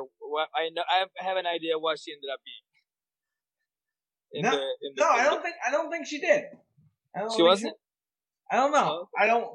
it- you know, this is after I graduated. Just but yes. anyways, my boy grabs her like, "You really want to do this?" And she's like, "Yeah, let's. Yeah, let's do it."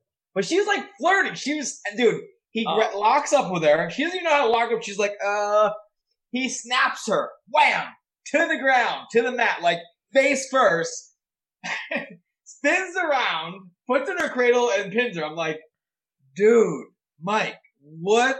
Why did you just do that to her? She doesn't even know how to wrestle. She's not even your same weight. That she doesn't belong in here. So she gets what she gets. Wait, I think she just wanted like to flirt with her for a little bit, and it just went really bad for her. Good. isn't that what Playing a is fucking- it- wrestling ain't a game. isn't that what Cummins did to your baby mama, Menace? Something like My that. kid's mom? Yeah, something like that.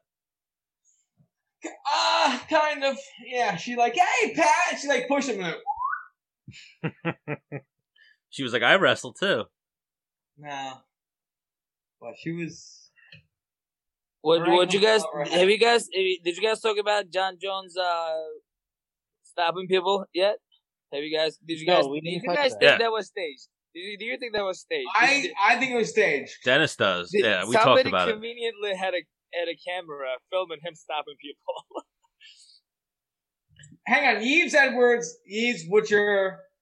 What do you got? I didn't see it. Ah. I heard about it, but I didn't see it. I don't. I don't spend. I don't fucking. I don't like social media, man. Yeah, can you play the clip for him? I could send it to him. I don't want to believe that that was staged because if that whether look whether it's staged or not, I'm all I've been always a Jon Jones fan. I really don't care if he messes up in his personal life. I don't care. I don't understand why people always are happy or hating on him when he fucks up in his personal life. I don't care. He didn't sign up to be a role model. He didn't. We all. I personally do way more fucked up shit in my personal life than Jon Jones. Why? You know what I mean? And ninety percent of people Like do as what? why would I get into it? It's clearly personal life. You know what I mean? Like, why would I? I don't know. That's so stupid. I never hated on him. you know, if anything, he deserves respect to be being the champ on you know while partying and being the champ. Like that's that's what I think. Yeah, that you just said it out. But I tell Menace it all the time, and I tell like our listeners, I don't care about dick pills. I don't care about cocaine. I don't care about crashing Bentleys with two hookers in the back. I don't give a shit I what he's doing. When But- they when they ring the bell and he gets in the cage, he's the goat. That's that's what I'm watching. I don't care about his personal life. Why would I? Yeah, You know I Um, mean? If I would have done way worse if I had, if I had that kind of money or have that, that many belts, like I'm sure, you know, you and I are no better than him. yeah. I remember. I think it was Joe Rogan who said something along the lines of like, the baddest motherfucker in the world has to be a crazy motherfucker, something like that. And it's so Yeah. true. Like, oh, I mean, yeah, I mean, I wish he was better he was doing better and he wasn't messing up this much, so he he would he wouldn't you know have to stay away from the game and all of that. But like, if he, he chooses to do what if he chooses to do what he does, I it's his life. I don't care. I can't be mad. Yeah. So I saw Chael Sonnen say that he thought it was staged, and then I got to Menace's house yesterday, and I was like, "Oh, you saw the Jon Jones thing?" And he was like, "Dude, yeah, I did. That was staged." And I'm like, "Uh, I don't, I don't want to believe it." You know? Well, the thing is, when you're doing good gestures, you don't film them. Yeah. Like, I'm like right I don't know. Like, just like just do the right thing. That's it. No, like, whoa, whoa, hang on. I'm about to do the right thing. Can you film it real quick? Can you get me doing but this? he, here's my what I think could have happened. He was out there in and th- that too. Why was he in the middle of the protests and whatnot? Whatever. He's there, wrong place, wrong time, right place, right time, whatever you want to say. Someone said, "Oh shit, there's Jon Jones. He's a celebrity in New Mexico." So they started filming him. Then whatever it was, he saw the kid with the spray paint. They were trying to vandalize Yeah. somewhere in New Mexico. He's got New Mexico pride, even though he's from upstate New York. Whatever. And he was like, "Yo, let me let me stop this real quick," and it happened to be caught on film.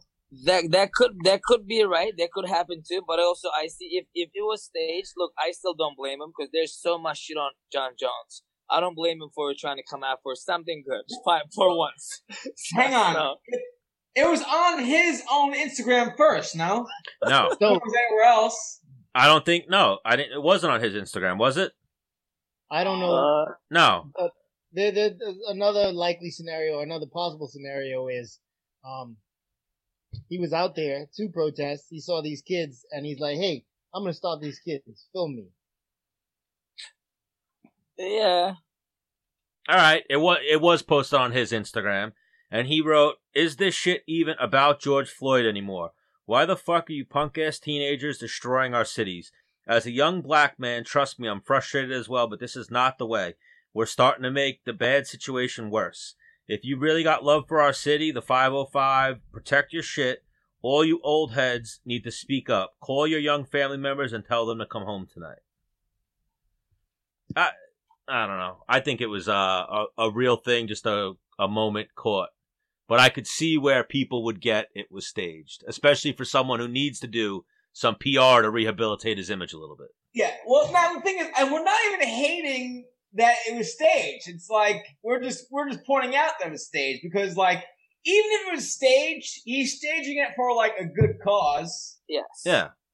You Well, e- even after I read that, yeah, if anything, he's trying to create peace, if you will. Stop vandalism, stop the protests, or at least the riots. Look, eh, once again, everything is for the gram. I tweeted this the other day. It just came to my mind. Are you doing good deeds when no one is watching? No, you're not. No, because everything is for the gram. Social media changed our lives for the good and the and the worse. You know, for the good and the bad. I don't, I don't, I don't. You know, mostly for the bad, unfortunately, because we're using it that way. But we're not really showing. We're not really doing any more good deeds when no one is watching. We we want to show. We we do it to show it which is fine, better than not doing any good deeds, I guess. But you don't really mean it. So I said this. I said the same thing. Like you text or you you tweet or post or whatever it is. Happy Mother's Day or ha- Happy Birthday, Grandma. I love you. Does she have an Instagram page? Why don't you just I show it to her? I hate Why? that. Did, yeah. I fucking hate Yeah. that. I'm a mama's boy. I love my mom so much. I'm a I'm a big mama's boy. She doesn't have she doesn't have social media. Obviously, she's barely using her FaceTime, right? I never. People are like, "Yo, you're such a mama's boy. How come you never post anything about?" It? I'm like, "Cause she doesn't have one. Nobody needs to see it. My love is for my mom. She sees. I show it to her. I will, I will, I will, I will tell you, I will post some stuff to my mom on Instagram because my mom does have Instagram and she likes it Yeah. and she does try to use it to promote. Yeah, Because my mom's okay. into fitness, right?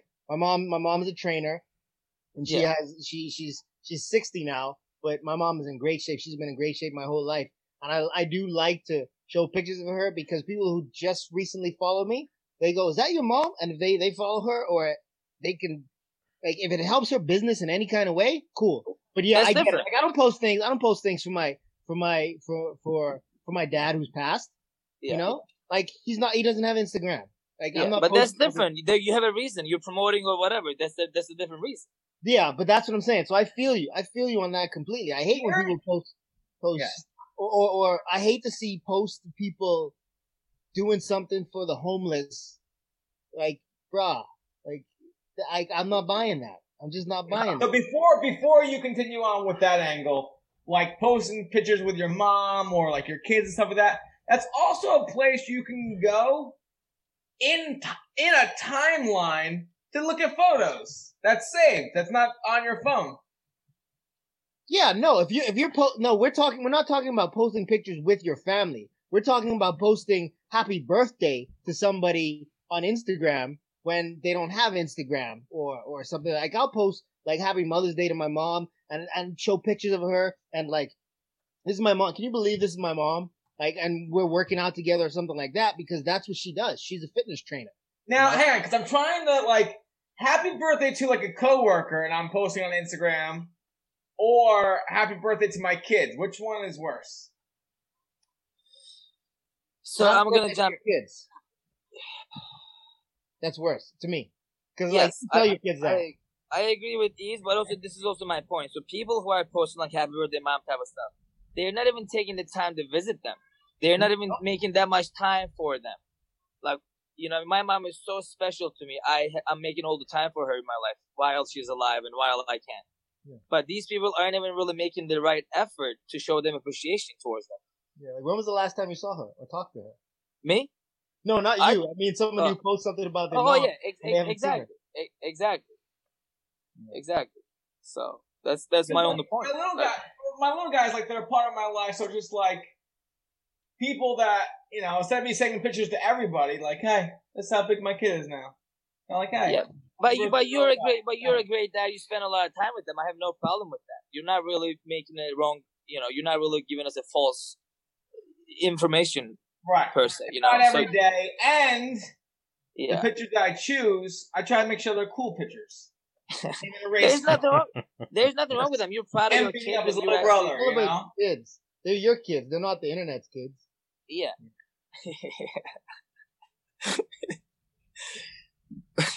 We're not hating on you, Dennis. It's okay. Yes, you are. No. celebrate them all you want, man.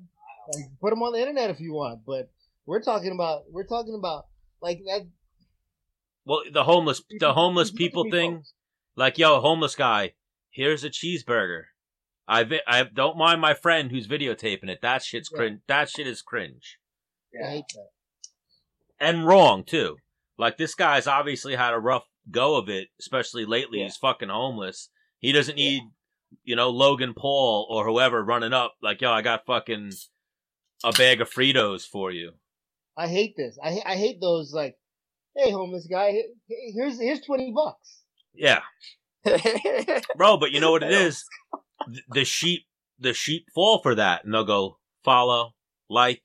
Yeah, Yes, it is the sheep life, man. I hashtag sheep life the other day, unfortunately, and I don't want to be that guy in the middle of this chaos. But let's find it. Let's know the difference. Let's call- know which is which. What they are. Call them what Huh? they are. Like you know, you say you hate me. No, don't hate that. That's who you are. Call call people. Call people what they are. Because here's I have this thing in my brain that's um, it's like you want someone to believe something about you, then just be that fucking thing. I don't have I don't have to promote that Yeah. I, I'm a dad or I'm this or that. Like I'm just gonna be that. When you find out, like you find out. But I ain't doing it for you. I, I don't I, I don't like this whole tap dancing for the world. Yeah.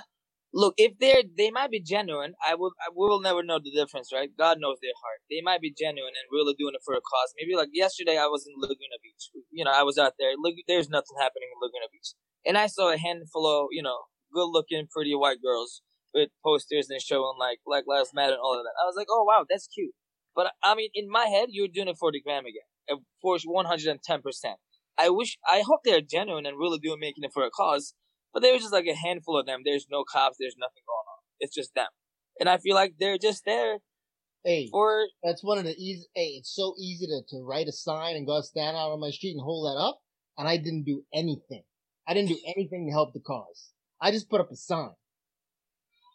Like, Yeah. I, I, I, I'm not. Like, I'm not Was it you that was saying like I'm not rioting, I'm not protesting unless like the banks they're like, hey, we have your money, we're keeping it. Like then I'm going out and burning some shit down, and probably banks. I'm gonna fuck up some banks, but like besides that, like me fucking flipping cars, that doesn't do anything, right? I don't, I don't. No, that's So- yeah. So here's here's here's here's here's something that I saw. I saw a couple days ago when this rioting first started. Um, people were throwing bricks in Minnesota. It started in Minnesota. People were throwing bricks at police cars, and and somebody sent me that like, yeah, they're mad, and I'm just like, man, they they they get they got they got an infinite amount of money. They can get more cars. Those dudes, those dudes that do who, kill that dude, they he's still alive. Like, fuck it, that's who you go after. That that's that's my mentality. Right. It's like, I, like they got an inf- they got they got government money. They can get a new car like today. You know, but those that that dude who killed those dudes who killed George Floyd, like they're still there. Like they Right. need, need to be in prison, or somebody needs to put them in the ground. That's how I or, feel. or or like they should be rioting outside like that precinct or that they were outside of his house. They were outside of that the the the the, the, That, yeah, that makes sense to me. yeah, but like then they sent protection. They sent the police sent protection to him. Yeah, they had as many cops at the guy's house as were there like protesting. In in riot in riot gear, like squad. So that, but that kind of riot and you being mad and wanting to get that guy, that does make sense to me. But fucking up Target doesn't. Uh, that's another thing though. You you can you can you can you can look Google. You will find there's like at these at these protests. There's like all these stacks of bricks. Like these people ain't bringing. There there there've been some people driving around handing out bricks to like these white people in their cars driving around handing out bricks to black people trying to get them to throw them and break shit. Like they, this like there there was there was a, a cop filmed going into the auto zone and setting it on fire and then sliding back in the police station. Like th- th- th- a lot of this With shit. the is a gas setup. mask on, that Yeah. guy. A lot of this shit is a setup. Like I, like I don't like like Al said, man. I I don't like. You can go back in the history of this country. You can't trust this government. That's number one. Like they're watching us right now. Edward Snowden told us the government was doing illegal shit. Now that motherfucker's a criminal for telling us the government was doing illegal shit. thank you, Yeah. thank you, And thank then- you. If you guys are into like the conspiracy side of things, you always hear about the guy George Soros. George Soros is all over this shit. Yeah, he's all over. Yeah, that's what I'm saying. Like, if there is anyone who's facilitating a pile of bricks being placed in an area where protesting is going to be, it could be a guy like that. Yeah, I've been seeing those pallets of bricks. Like I think Chris Wade, posted there's some like in like uh West Side. Suffolk County. Yeah, and Wade posted, if I see something like, if I see you with a brick, I'm fucking you up.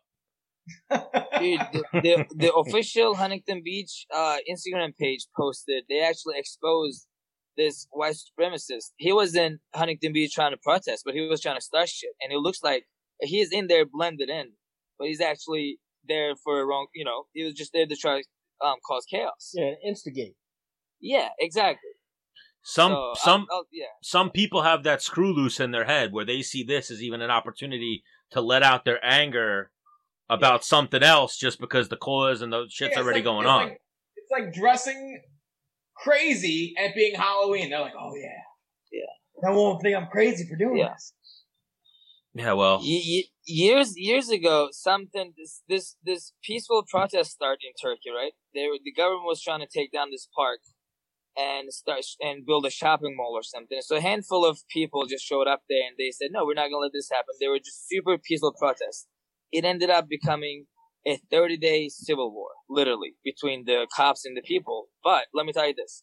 But and then I saw a bunch of interviews where they were talking to cab drivers. Cab drivers said they were picking up a bunch of foreigners from the airport and taking them to the park where the protest was. Literally, there's fires going on and there's like gas, tear gas, and all kinds of crazy shit going on. I watched this on CNN Live here in America. Like four days. It went on for days. So people always, those are always going to find the reason to go start shit. They're always going to find their reasons to go into that peaceful protest and actually change it upside down. So that's what we got to be careful for too. So Yeah. And then the worst thing is obviously, like Yves was saying before, is that the negative element of it is going to affect the people that actually want change. Yeah. And it's going to And be, That's, that's why. That's why they put these subversive characters in there. To, Yeah. To, to help to help paint a narrative that this isn't legit to illegitimize the the the, the, the cause. And and that's Yeah. like that's that's really fucked up. It's Yeah. fucked up on a whole different level. Like and that- nobody's getting one- coronavirus either. you think you think and you think this you think this is the first time this this happened? Like they've been they've been protesting and rioting in this country since the beginning of this country since before this was a country. You think they haven't been putting plants in in the in those it, like fucking CIA the FBI had had people inside the Black Panther Party.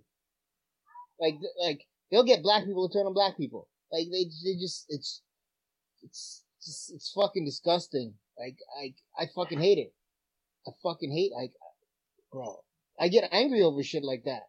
It's one of those things where it's like like what would you somebody Dennis, what happens what happens to the dude somebody imagine somebody kills one of your boys. What happens to them?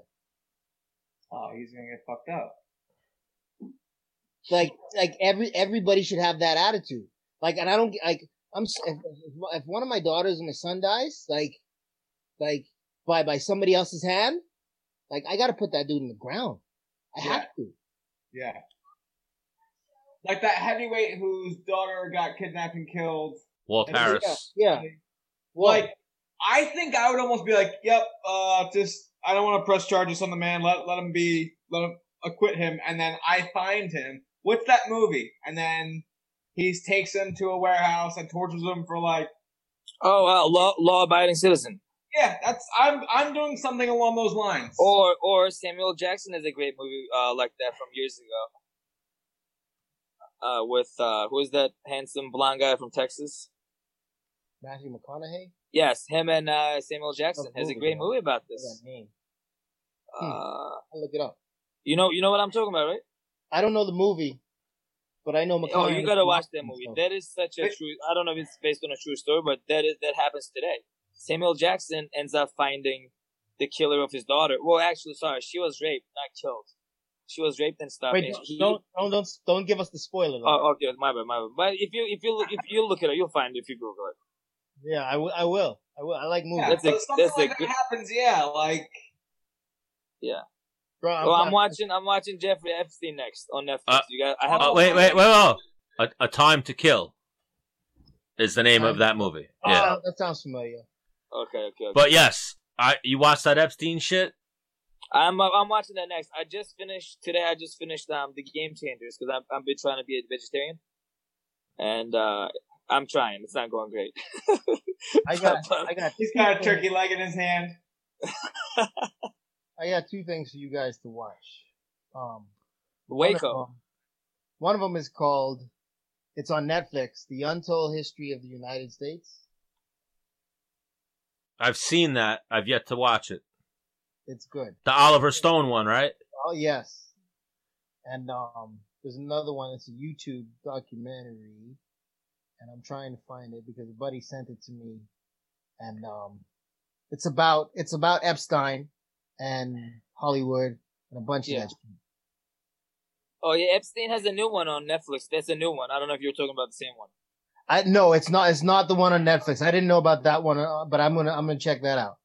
Oh yeah, that just they just dropped that one, and you should add Waco to your list.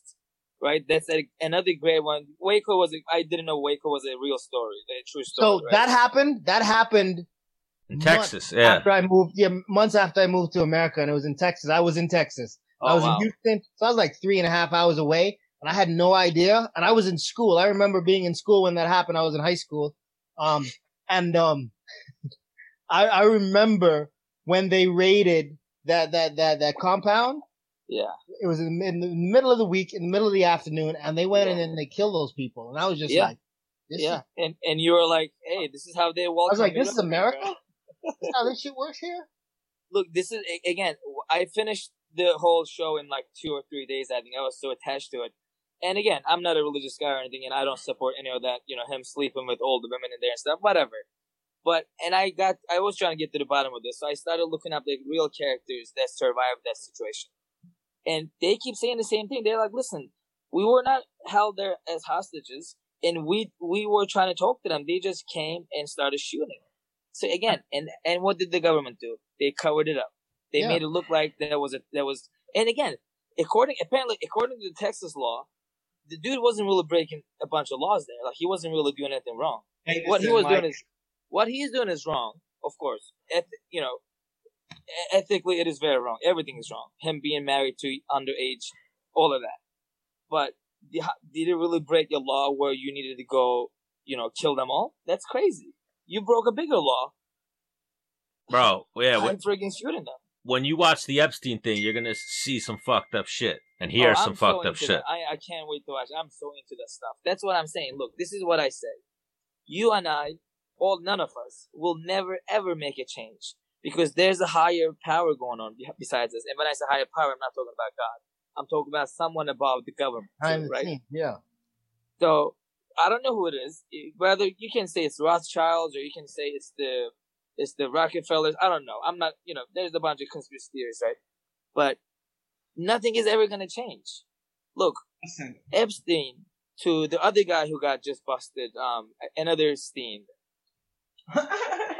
You know what I mean? They're all the same. I don't know. You know who I'm talking about? No, uh, uh, Weinstein. Weinstein. All these motherfuckers, man. They were they were friends. Of course, of course, dude. I oh my god, I just watched this other thing. Some some lady was in every single Epst- Ep- she was behind every single Epstein operation, right? I just came across it on YouTube, and she's in pictures with politicians and all kinds of stuff. Apparently, she was on the island organizing this whole porn child orgy or whatever. Now she's nobody knows where she is. She has pictures with the Clintons, and Oh. now nobody knows where she is. The funniest thing, like, yeah, it's so fucked up. Like, even Bill Clinton was our president. His wife was trying to be our president, but like Bill Clinton, they have him on record of being on the plane with Epstein, going to Epstein's island, flying on a private jet 26 times with Epstein. They ex, oh yeah. they ex Clinton. You know this guy? He's like, I don't fucking know that guy. Oh yeah, there you go. And you want me to believe the governments? Really? Come Well, th- well, that's what they say. They say Epstein didn't commit suicide; he got Clinton. yeah, that makes a lot of sense. I like that word, Clinton. He got Clinton. That's what they do. They take people out Yeah. when they're about to start singing some songs about them. Show Of me a room full of politicians, and I'll show you a room full of criminals. Um, the name of that documentary I was talking about, Al, it's called Out of Out of Shadows. It's on. Out uh, of shadows. I'm, I'm Shadows putting that on the list. So yeah, we could sit here and talk movies, politics, all this shit, but it's not the best conversation. So what we'll do is we'll go back to fighting for a second. We'll That's ta- what we know. we'll make some picks and do a little preview of UFC 250. So we'll start right at the bottom. We'll go a quick run off till we get to the fights we care about, and we'll talk about them. So Evan Dunham versus Herbert Burns. Herbert Burns. Evan Dunham. I want Evan Dunham to win, but I just think his time may be past. I'm going to take Burns and put money on it. All right. Devin Clark versus Alonzo Menifield. Devin Clark. I'm. I don't know them. Devin, All Cla- right. Devin Clark is Jon Jones's boy, Oh, okay. so we'll go with him. Okay. Jussier Formiga versus Alex Perez. Formiga. Formiga. Formiga. Formiga. Did it take a fight off here? Oh no. Charles Byrd versus Maki Pitolo. Don't know. Maki. no. Yeah, I that's don't know either. that's one of those ones where you go with whichever name you think's cooler. I'm I'm gonna go with Charles Byrd. Oh, I'm going. Wait, I know. I know Charles Byrd. He was on Contenders. Yeah, I'm gonna go with Byrd just because I remember the contenders. So now, even this fight, I found some news today that kind of changed, like what we were talking about the other day, Menace. Cody Stamann versus Brian Kelleher. Cody Stamann, his brother died like a week ago, and he's still going through with the fight. Yeah. That's one of those um, things, man, where where it could be I motivation or if it could be that distraction. beat gives you invincibility. Yeah, That's a weird. I mean, yeah, I mean, yeah, I'm sure it'll fire Mob just to fight on his honor. I think uh, Killer is really killing it recently, so. yeah. man. Yeah, I, I I can't pick. It's one of those things that, like, I feel like this is what happened with Walt Harris. You know, he's fighting with a lot of emotion, and um, emotional gassed you, man. He he saw an opportunity to get Overeem out of there, and Yeah. he went all in. He was he was emotional.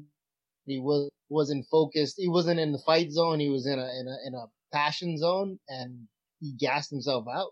Yeah, hundred percent. That's what happened in that fight. He rocked Overeem too, early in that fight. Yeah. I- I mean, that's what yeah, Cody could be in that situation, but he could also, it could also be something that just kind of lasers in his focus, and he may just be really super sharp.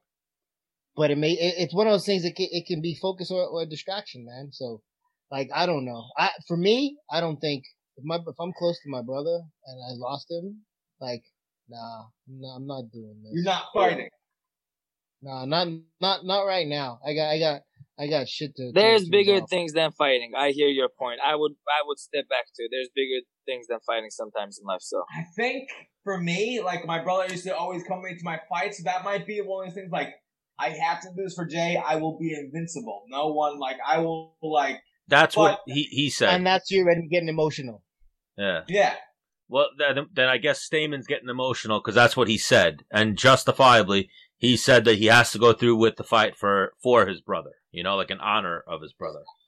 I'm gonna go with Brian. control. Brian though, just because he's my, you know, I'm trying to. I'm gonna go with Brian because of the fact that uh Stamann's brother died. Also, you know, Boom Brian's a Lima guy. He's been, you know, I've trained with the Yeah. man. He's on a surge. You know, the homie Brian Michelino's there cornering him. You know, And movement rap- B bjj.com is over there. Yeah, I saw a video of Michelino. You probably trained with Michelino when uh, you came to Long Island Yves, and and Alp, you know Michelino, right? No, I know who he is, but I don't remember training with him. Oh, sorry, you're talking to Al. He does no, like no, okay. Go ahead. I saw him. He was doing like the sticks. He was beating Mitch, uh, beating Kelleher up with the sticks, Oh, like instead of the pads.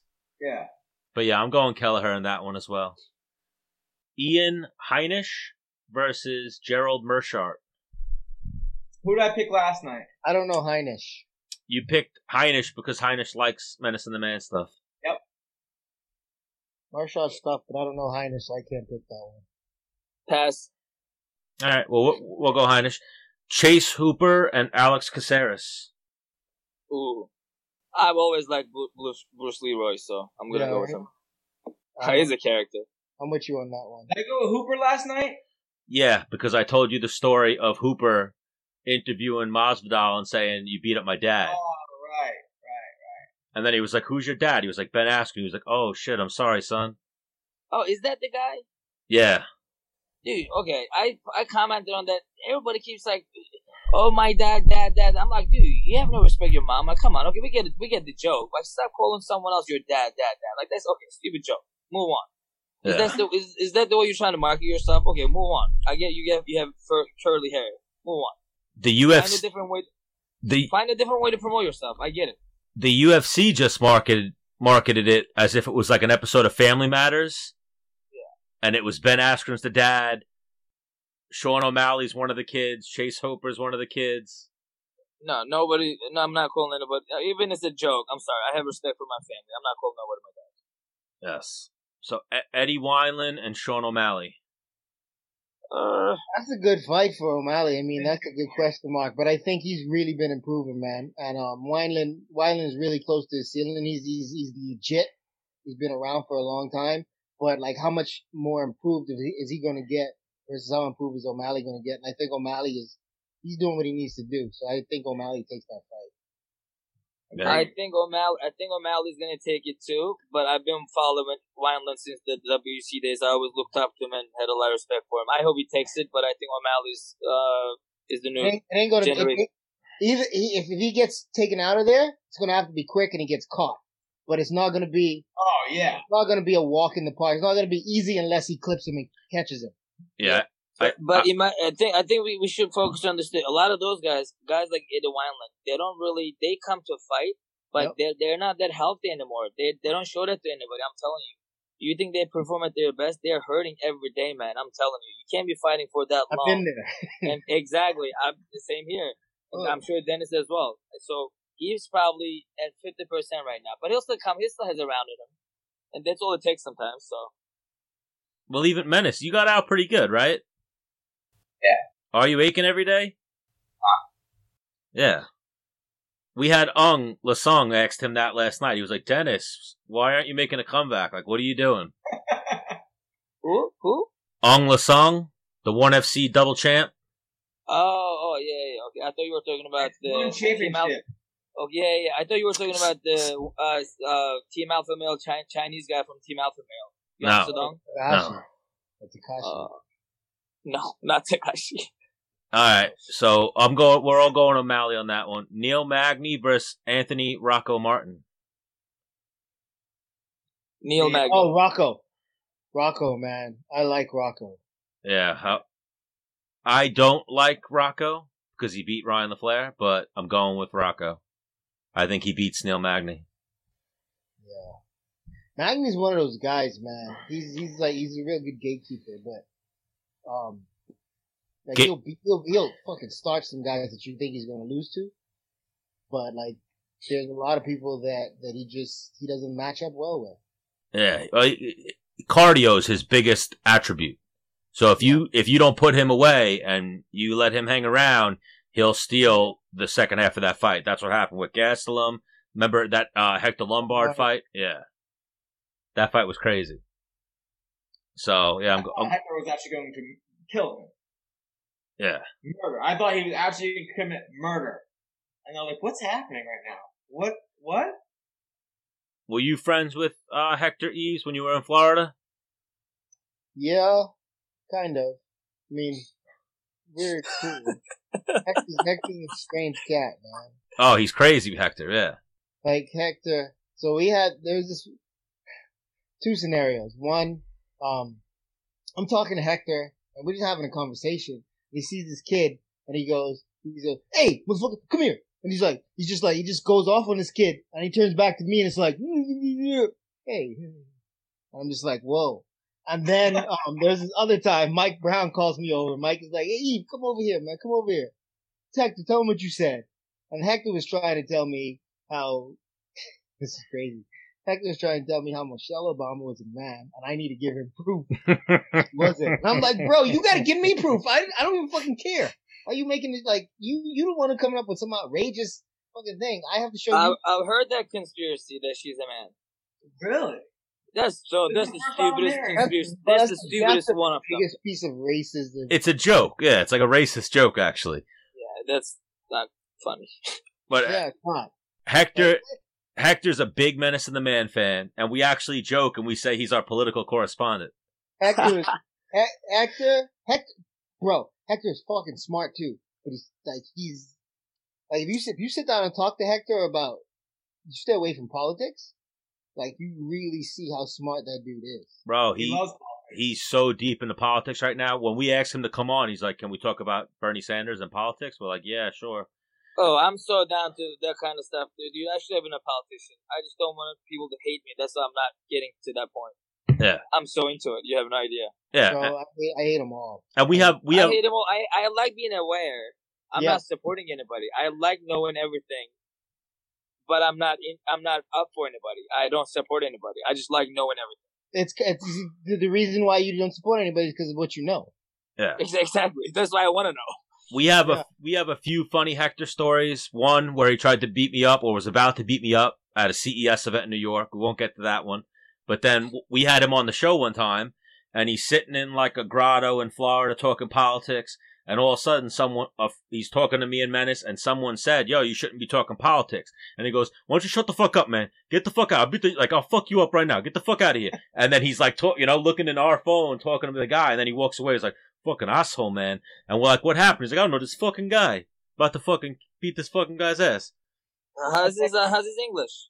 He Pretty- speaks pretty good. Yeah, pretty Good. good. That was a horrible impersonation, but yeah, his Yeah, his English is pretty good. Okay. So Aljamain Sterling, Cory Sandhagen. I like Uh, Aljamain. I don't want Aljamain to win. I'm picking Joe. Aljo. Yeah. Aljo. I'm picking Aljo too. Yes, this is definitely an Aljo friendly show. As well as out probably many rounds with Aljo, Menace many Oh. rounds with Aljo. Oh god, I hated every single round. Dennis did De- Dennis hated a lot of those rounds too. I trained with Aljo before he got into the UFC. When I came out, Dennis, the first the first time I came out, and Aljo was at the gym with you guys, and I was like, man, and this before he's in the UFC, man, this fucking kid, he's tiny but he's good. Yeah. Like he gave me all kinds of problems. I Look remember. at Spider Monkey. Yeah. He he he always reminded me of Jon Jones in some ways because of the uh, you know like unorthodox stuff he can do. no, well maybe, maybe maybe of course that has a lot to do with it, but also about you know all the unorthodox stuff he can do. And I think now he's he's so smart, man. He's a fight nerd. He watches every single fight. He knows his opponents. That's what he does for fun in his in his free time. He just sits down and watches fights. So he's definitely has a great future. Dedicated. Yeah. Dedicated, very dedicated. And yeah, back in the day, Aljo, we talked about it. He was like a nomad, similar to Alp, like he was at every Yeah. gym, and Yeah. he he used to come into Lima a lot. Yeah. But yes, we're all going to Aljamain. Co-main event: Raphael Assunção, Cody Garbrandt. I I like both those guys. I would like to see Cody win. Here's my problem with Cody. Cody has that disease Dustin used to have, where when you get hurt, you just fu- say fuck it and you go, and um, that's when he gets into trouble. But technically, he's one of the most fucking sound guys when he stays within himself. He's one of the most sound guys in the game. His boxing, his footwork, his wrestling. But like when he gets hurt, then he just go he just goes kill or be killed. And that's when he gets into trouble. Um and Assunção is not like that. Assunção's been around and he's smart and he can compete with anybody on any level. Cody I think is a better, sharper striker. But if he if if if he Cody gets hurt and he goes to that place with, with Sun Assunção, he don't take a Sun Assunção out in the next five seconds, he's getting stopped. One thing that can be pointed out about Cody for this fight, he changed camps a little bit. And he's been working with Mark Henry. He's been in New Jersey, so he's had Edgar to go with, Lance Palmer. Like he changed up his uh probably we'll see a different Cody Garbrandt, I think. Can can I tell you something about I don't know, Yves, maybe you could correct me because you train a lot of good guys obviously and, and some you know, a lot of good guys come into your gym and you know, for camps and stuff. But this is I don't know how much that helps you when you just go for a couple of months for a new fight, right? I mean he's been off and he's been training at different gyms. It scientifically it takes about six months to change your body mechanics and being able to do some of those things as, as muscle memory, right? So how much is that gonna play in factor? I don't I think think he's been, I think he's been there for a minute. Okay, I mean, okay, that's just my that's just my you know I don't think it's just been like but a couple months, right, Stan? I think he's been there like since like the PFL's last season because I know he was training with um. Yeah. Yeah, but and then look, they go to a new gym for let's say four months, five months, whatever, for a camp. They win, they give a shout out to that gym, and then they lose the next fight. Then what happens? You know what I mean? How much is that new gym helping you actually? I'm not saying it's not helping you, but I'm saying did you take enough time to adapt that style, that new gym style to you? Because you know you need you need hours and hours, thousands, of, hundreds of hours in the gym to make the muscle memory, right? That game plan. Like you just go in there and say, okay, this round I'm gonna throw a one, two, three combo. It just has to come to you because you react to things in under less than a second. I, here's I here's my agree. what I'm gonna say on that. Sorry, real quick. Is like for me one of the reasons why I kind of retired is like, man, I've been the same gym. I'm just like tired. Kind of when you move to a new gym, it's like something's different, different people. It's kind of like your all your senses get kind of heightened, and because you, don't know you don't know exactly what to expect, and it's like kind of like refresh. It's like giving your car like a good car wash. Like it's like, yeah, my car's back to new again. I'm gonna go after Yves. Go ahead, Yves. I agree with what you said Alp. Here's the thing. You see a lot, you see guys go to a new gym and their first fight, win or lose, they look kind of like they did, but they don't look very sharp. And then the next fight, they look better. The thing about those guys with Mark Henry and, and, and them, I feel like they are really good at coaching and keeping you within yourself. So it's not a whole lot of new things when it comes to the fight. It's, I feel like they, they implement their strategy and their style to your game slowly because, and what I'm using as a reference is like Lance Palmer.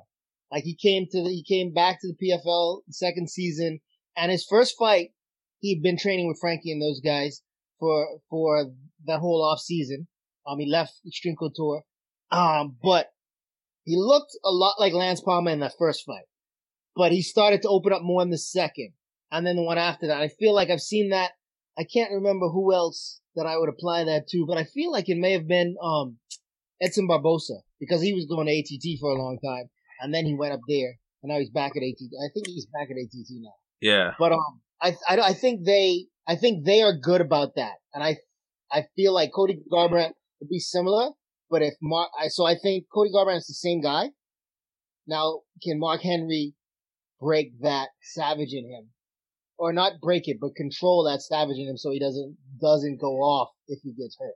I think that's really the only thing you can, you gotta do for that kid right now. He's just gonna constantly improve. Yeah. Yeah, I, I agree with I agree with you, Yves. And, and and about what you said, Dennis. For example, okay, so like you've been in the same gym for a long time. When you go to a new gym, that's more about the excitement you need. Like you don't want to go to this. Like you, when you're at Lima, for example, great gym, right? But you've been in the same gym with the same partners for a long time. You're not. You don't wake up with the same excitement anymore to go to practice. Right. It's different. So that's sometimes a new gym comes in handy. Otherwise, I don't really think Mark Henry has a special sauce, if you ask me. Lance Palmer is a great guy who he's gonna be a champ anywhere he goes. It's just about motivating him and giving him little details here and there. That's my that's my opinion. You know, I- same thing I- with Cody Garbrandt. And I'm curious to see how his chin is. He took some damage, man. People look as a retired fighter too myself. People are really taking these knockouts very lightly. Like you keep getting knocked out back to back and all the hours you put in, in the gym, because we only see them get knocked out. But how about all the hours of sparring you put in the gym? That matters. Yep. It adds up. And you don't hear about that. You don't hear about And you don't hear about that. you don't Some know of these guys spar four days a week. Yeah.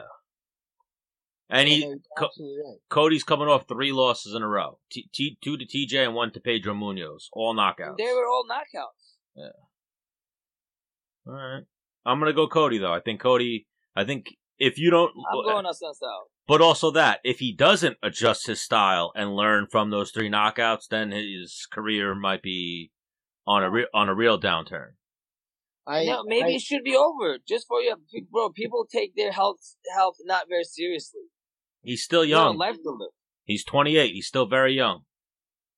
Yeah, but you you don't feel it Like, now. hang on, How but about when's the last time he's fought? He's, he hasn't fought in a while either. fought when Usman and, and Woodley fought. He, he fought last year. He fought Munhoz, 2019. So a year for the brain to get unrattled, I think is more You're than right. most hey, people. Hey, hey, CTE don't go away, dog. That shit stays you dead. we don't we only yes exactly. And we only think when you have a concussion you only think when you have that headache you have you, have a concussion. Every single punch gives you a concussion. You don't have to feel them all. Look this is the only place i promote right now and i have a vouch for. I've been personally going to a place um, called advanced hyperbarics. You know i go get and stay in the tank for about an hour. I'm look everybody should look into it. Whoever has been hit and been in this fighting game or football game whatever it is this is a serious problem like you may not feel it or see it today, but you need to go get your brain checked. It just gets worse. That's it. It just gets worse. I don't have any problem. Don't get me wrong. I don't have any problem. On wood. Thank God. But I want to see myself 20 years from today. You know, still smart. You know, I'm smart today. I like to be smart 20 years from today too. So, I mean, I really like to take precautions. I don't think this is this is something people should be taking lightly. Like Chuck Liddell should have never been licensed to fight. What the fuck? Like fuck? Tito? Yeah, no. Are you kidding me? Like Tito Ortiz is healthy. I see him often in Huntington Beach. He's healthy. He, he's a workhorse. But what I'm trying to say is, how who the hell licensed Chuck Liddell? Who did it? it? They should have been illegal. That's against the law. Come on. It wasn't against Like who's gonna? Like who? Yeah, come on. That's De La bad. Hoya, De La Hoya paid that paid that. Yeah, I was gonna say Because he's because he's brain dead. Because he's brain dead himself. That's some why someone who got a bag of money. That's who licensed them. he didn't make a lot of money. I mean, oh, oh you mean I, I know what you mean. Charlie So- Dell didn't make a lot of money. I know what you mean, but yeah. yeah So so what do we got? Garbrandt or Assunção? Galbraith. I'm going yeah. Garbrandt. I, I saw I saw saw me. Uh, so Amanda Nunes, Felicia Spencer. Amanda, That's a tough one. Amanda. I'm jo- being sarcastic when I say it's a tough one. Everyone's gonna go with Amanda. Yeah, Look, she, for, the Canadian chick is very tough, but Amanda's gonna take it. Menace. Like chick, chicks ain't like you saw what she did to Cyborg. Chicks ain't even Cyborg ain't never been hit like that in an MMA fight. Like Amanda, Amanda hits like a man. Yeah. Like she she don't fuck around, bro. You ever move around with her? Little bit, but I never like moved around with her live. But, like I know I know for dudes. real? stuff- We stop right there. Yeah, I know some dudes who've been hit by her and they're like, she hits like a man. I'm I'm going Felicia Spencer. Wow. Yep. She's gonna make some money if she wins. I think she's like five to one. Yeah. I think she pulls off the What do you throw upset. at that stand? Fifty bucks. Yeah, fifty gets you two fifty. I could do that. I that. feel like I feel like Amanda when she when she won that title especially, like she hit a different stride. You know what I mean? Um, Yeah. Her her when when who did she lose to? Cat? After that fight with Cat, I think she started to put some things together and when she won that title she was just like, I'm not fucking stopping. She she might she might be one of those kind of girls who she might retire and like holding on to those belts. Well, she's got a kid on the way. Yeah. So I mean, I don't know. That that could be another source of motivation for her. She is really family oriented. You know. Um. I don't know, man. Amanda Amanda is legit for real. She works hard as fuck. She's not like she's not taking this as a joke. She like her life has been changed. She appreciates that. Yeah. All right, And, so hey, uh, Yves, did did Stan Stan? You know, you just had a daughter. yes, but we talked about it beforehand. Look at look at this guy, Yves. What the fuck's Yeah, wrong with no, him? that, that's that's I'm just if I missed that, I just wanted to make sure I got it but on. It's all good. No, it's, no, I don't want to touch on it. That's just, Yeah. Why why don't you Dennis, text him congrats? Not- yeah, like I don't like posting stuff on the internet. Congrats. Nah, it's a it's a it's a joke that you missed earlier, Menace. We don't we don't talk about kids on this show Right. unless they're menaces. Yeah. But so that'll I still love you, conclude uh, I still love you. that'll conclude our UFC 250 talk. So before my favorite. One more and then we'll wrap this one up. What do you guys think of Mike Tyson coming back? As we were talking about CTE and guys who you shouldn't fight and whatnot. Mike Tyson is one of like he's not the goat. I would put that on Ali, but he's right. He's he's he's a part of the what is it? The herd of goats. And um um but but at at fifty something, 53. yeah, I don't I don't. He's, that's ten. years. He's got ten years on me. I don't I I don't. At heavyweight, like he's he still looks good and he still can Yeah. crack, Hang but on. like I think a lot he's of people, taking some nice vitamins. yeah, but a lot of people don't know this. Like a lot, like uh, do you know about the end of Mike Tyson's career? Yeah, you know it, that it was horrible. losing, like nobody's. it was horrible. Yeah. Like, there's no reason for him to come back. Like people don't know about that because of how great he was, and um, that's what they're gonna remember. But if he comes back now, like it's, it's just I don't know, it's just different. Yeah. I, I don't I don't. I I could go back and watch some old Mike Tyson stuff. He's moving around hitting mitts and he looks He looks good. good. Like he's a student of boxing. He loves boxing. Cus D'Amato raised him right, and he raised himself right. He went and watched old tapes. Like Mike, I guarantee you, Mike Tyson saw the fucking Willie Pep. Willie Pep won a won a round. He, he goes to the corner and tells his corner like, "I'm gonna win this round. I'm not gonna throw a single punch." He won the round. I know Mike Tyson's seen that video. I don't. I don't I've only heard of it. You know, like he's he's studied boxing. He knows so much about boxing, man. Um, and the way he could still move, he could still be offensive, he could still do things. Mike Tyson, I don't care who it is. It could be another 53 year old, it could be a 60 something year old. Mike Tyson don't need to getting hit no more, man. He's done way too much for boxing. Yeah, I think once he does get hit again, he'll be like, "Oh, now I remember why I stopped doing this in 2005, 15 years ago." I don't know. I like fuck one of the greatest ever. I would say on the on that list of greatest ever, I'd put him as my number two. Yeah.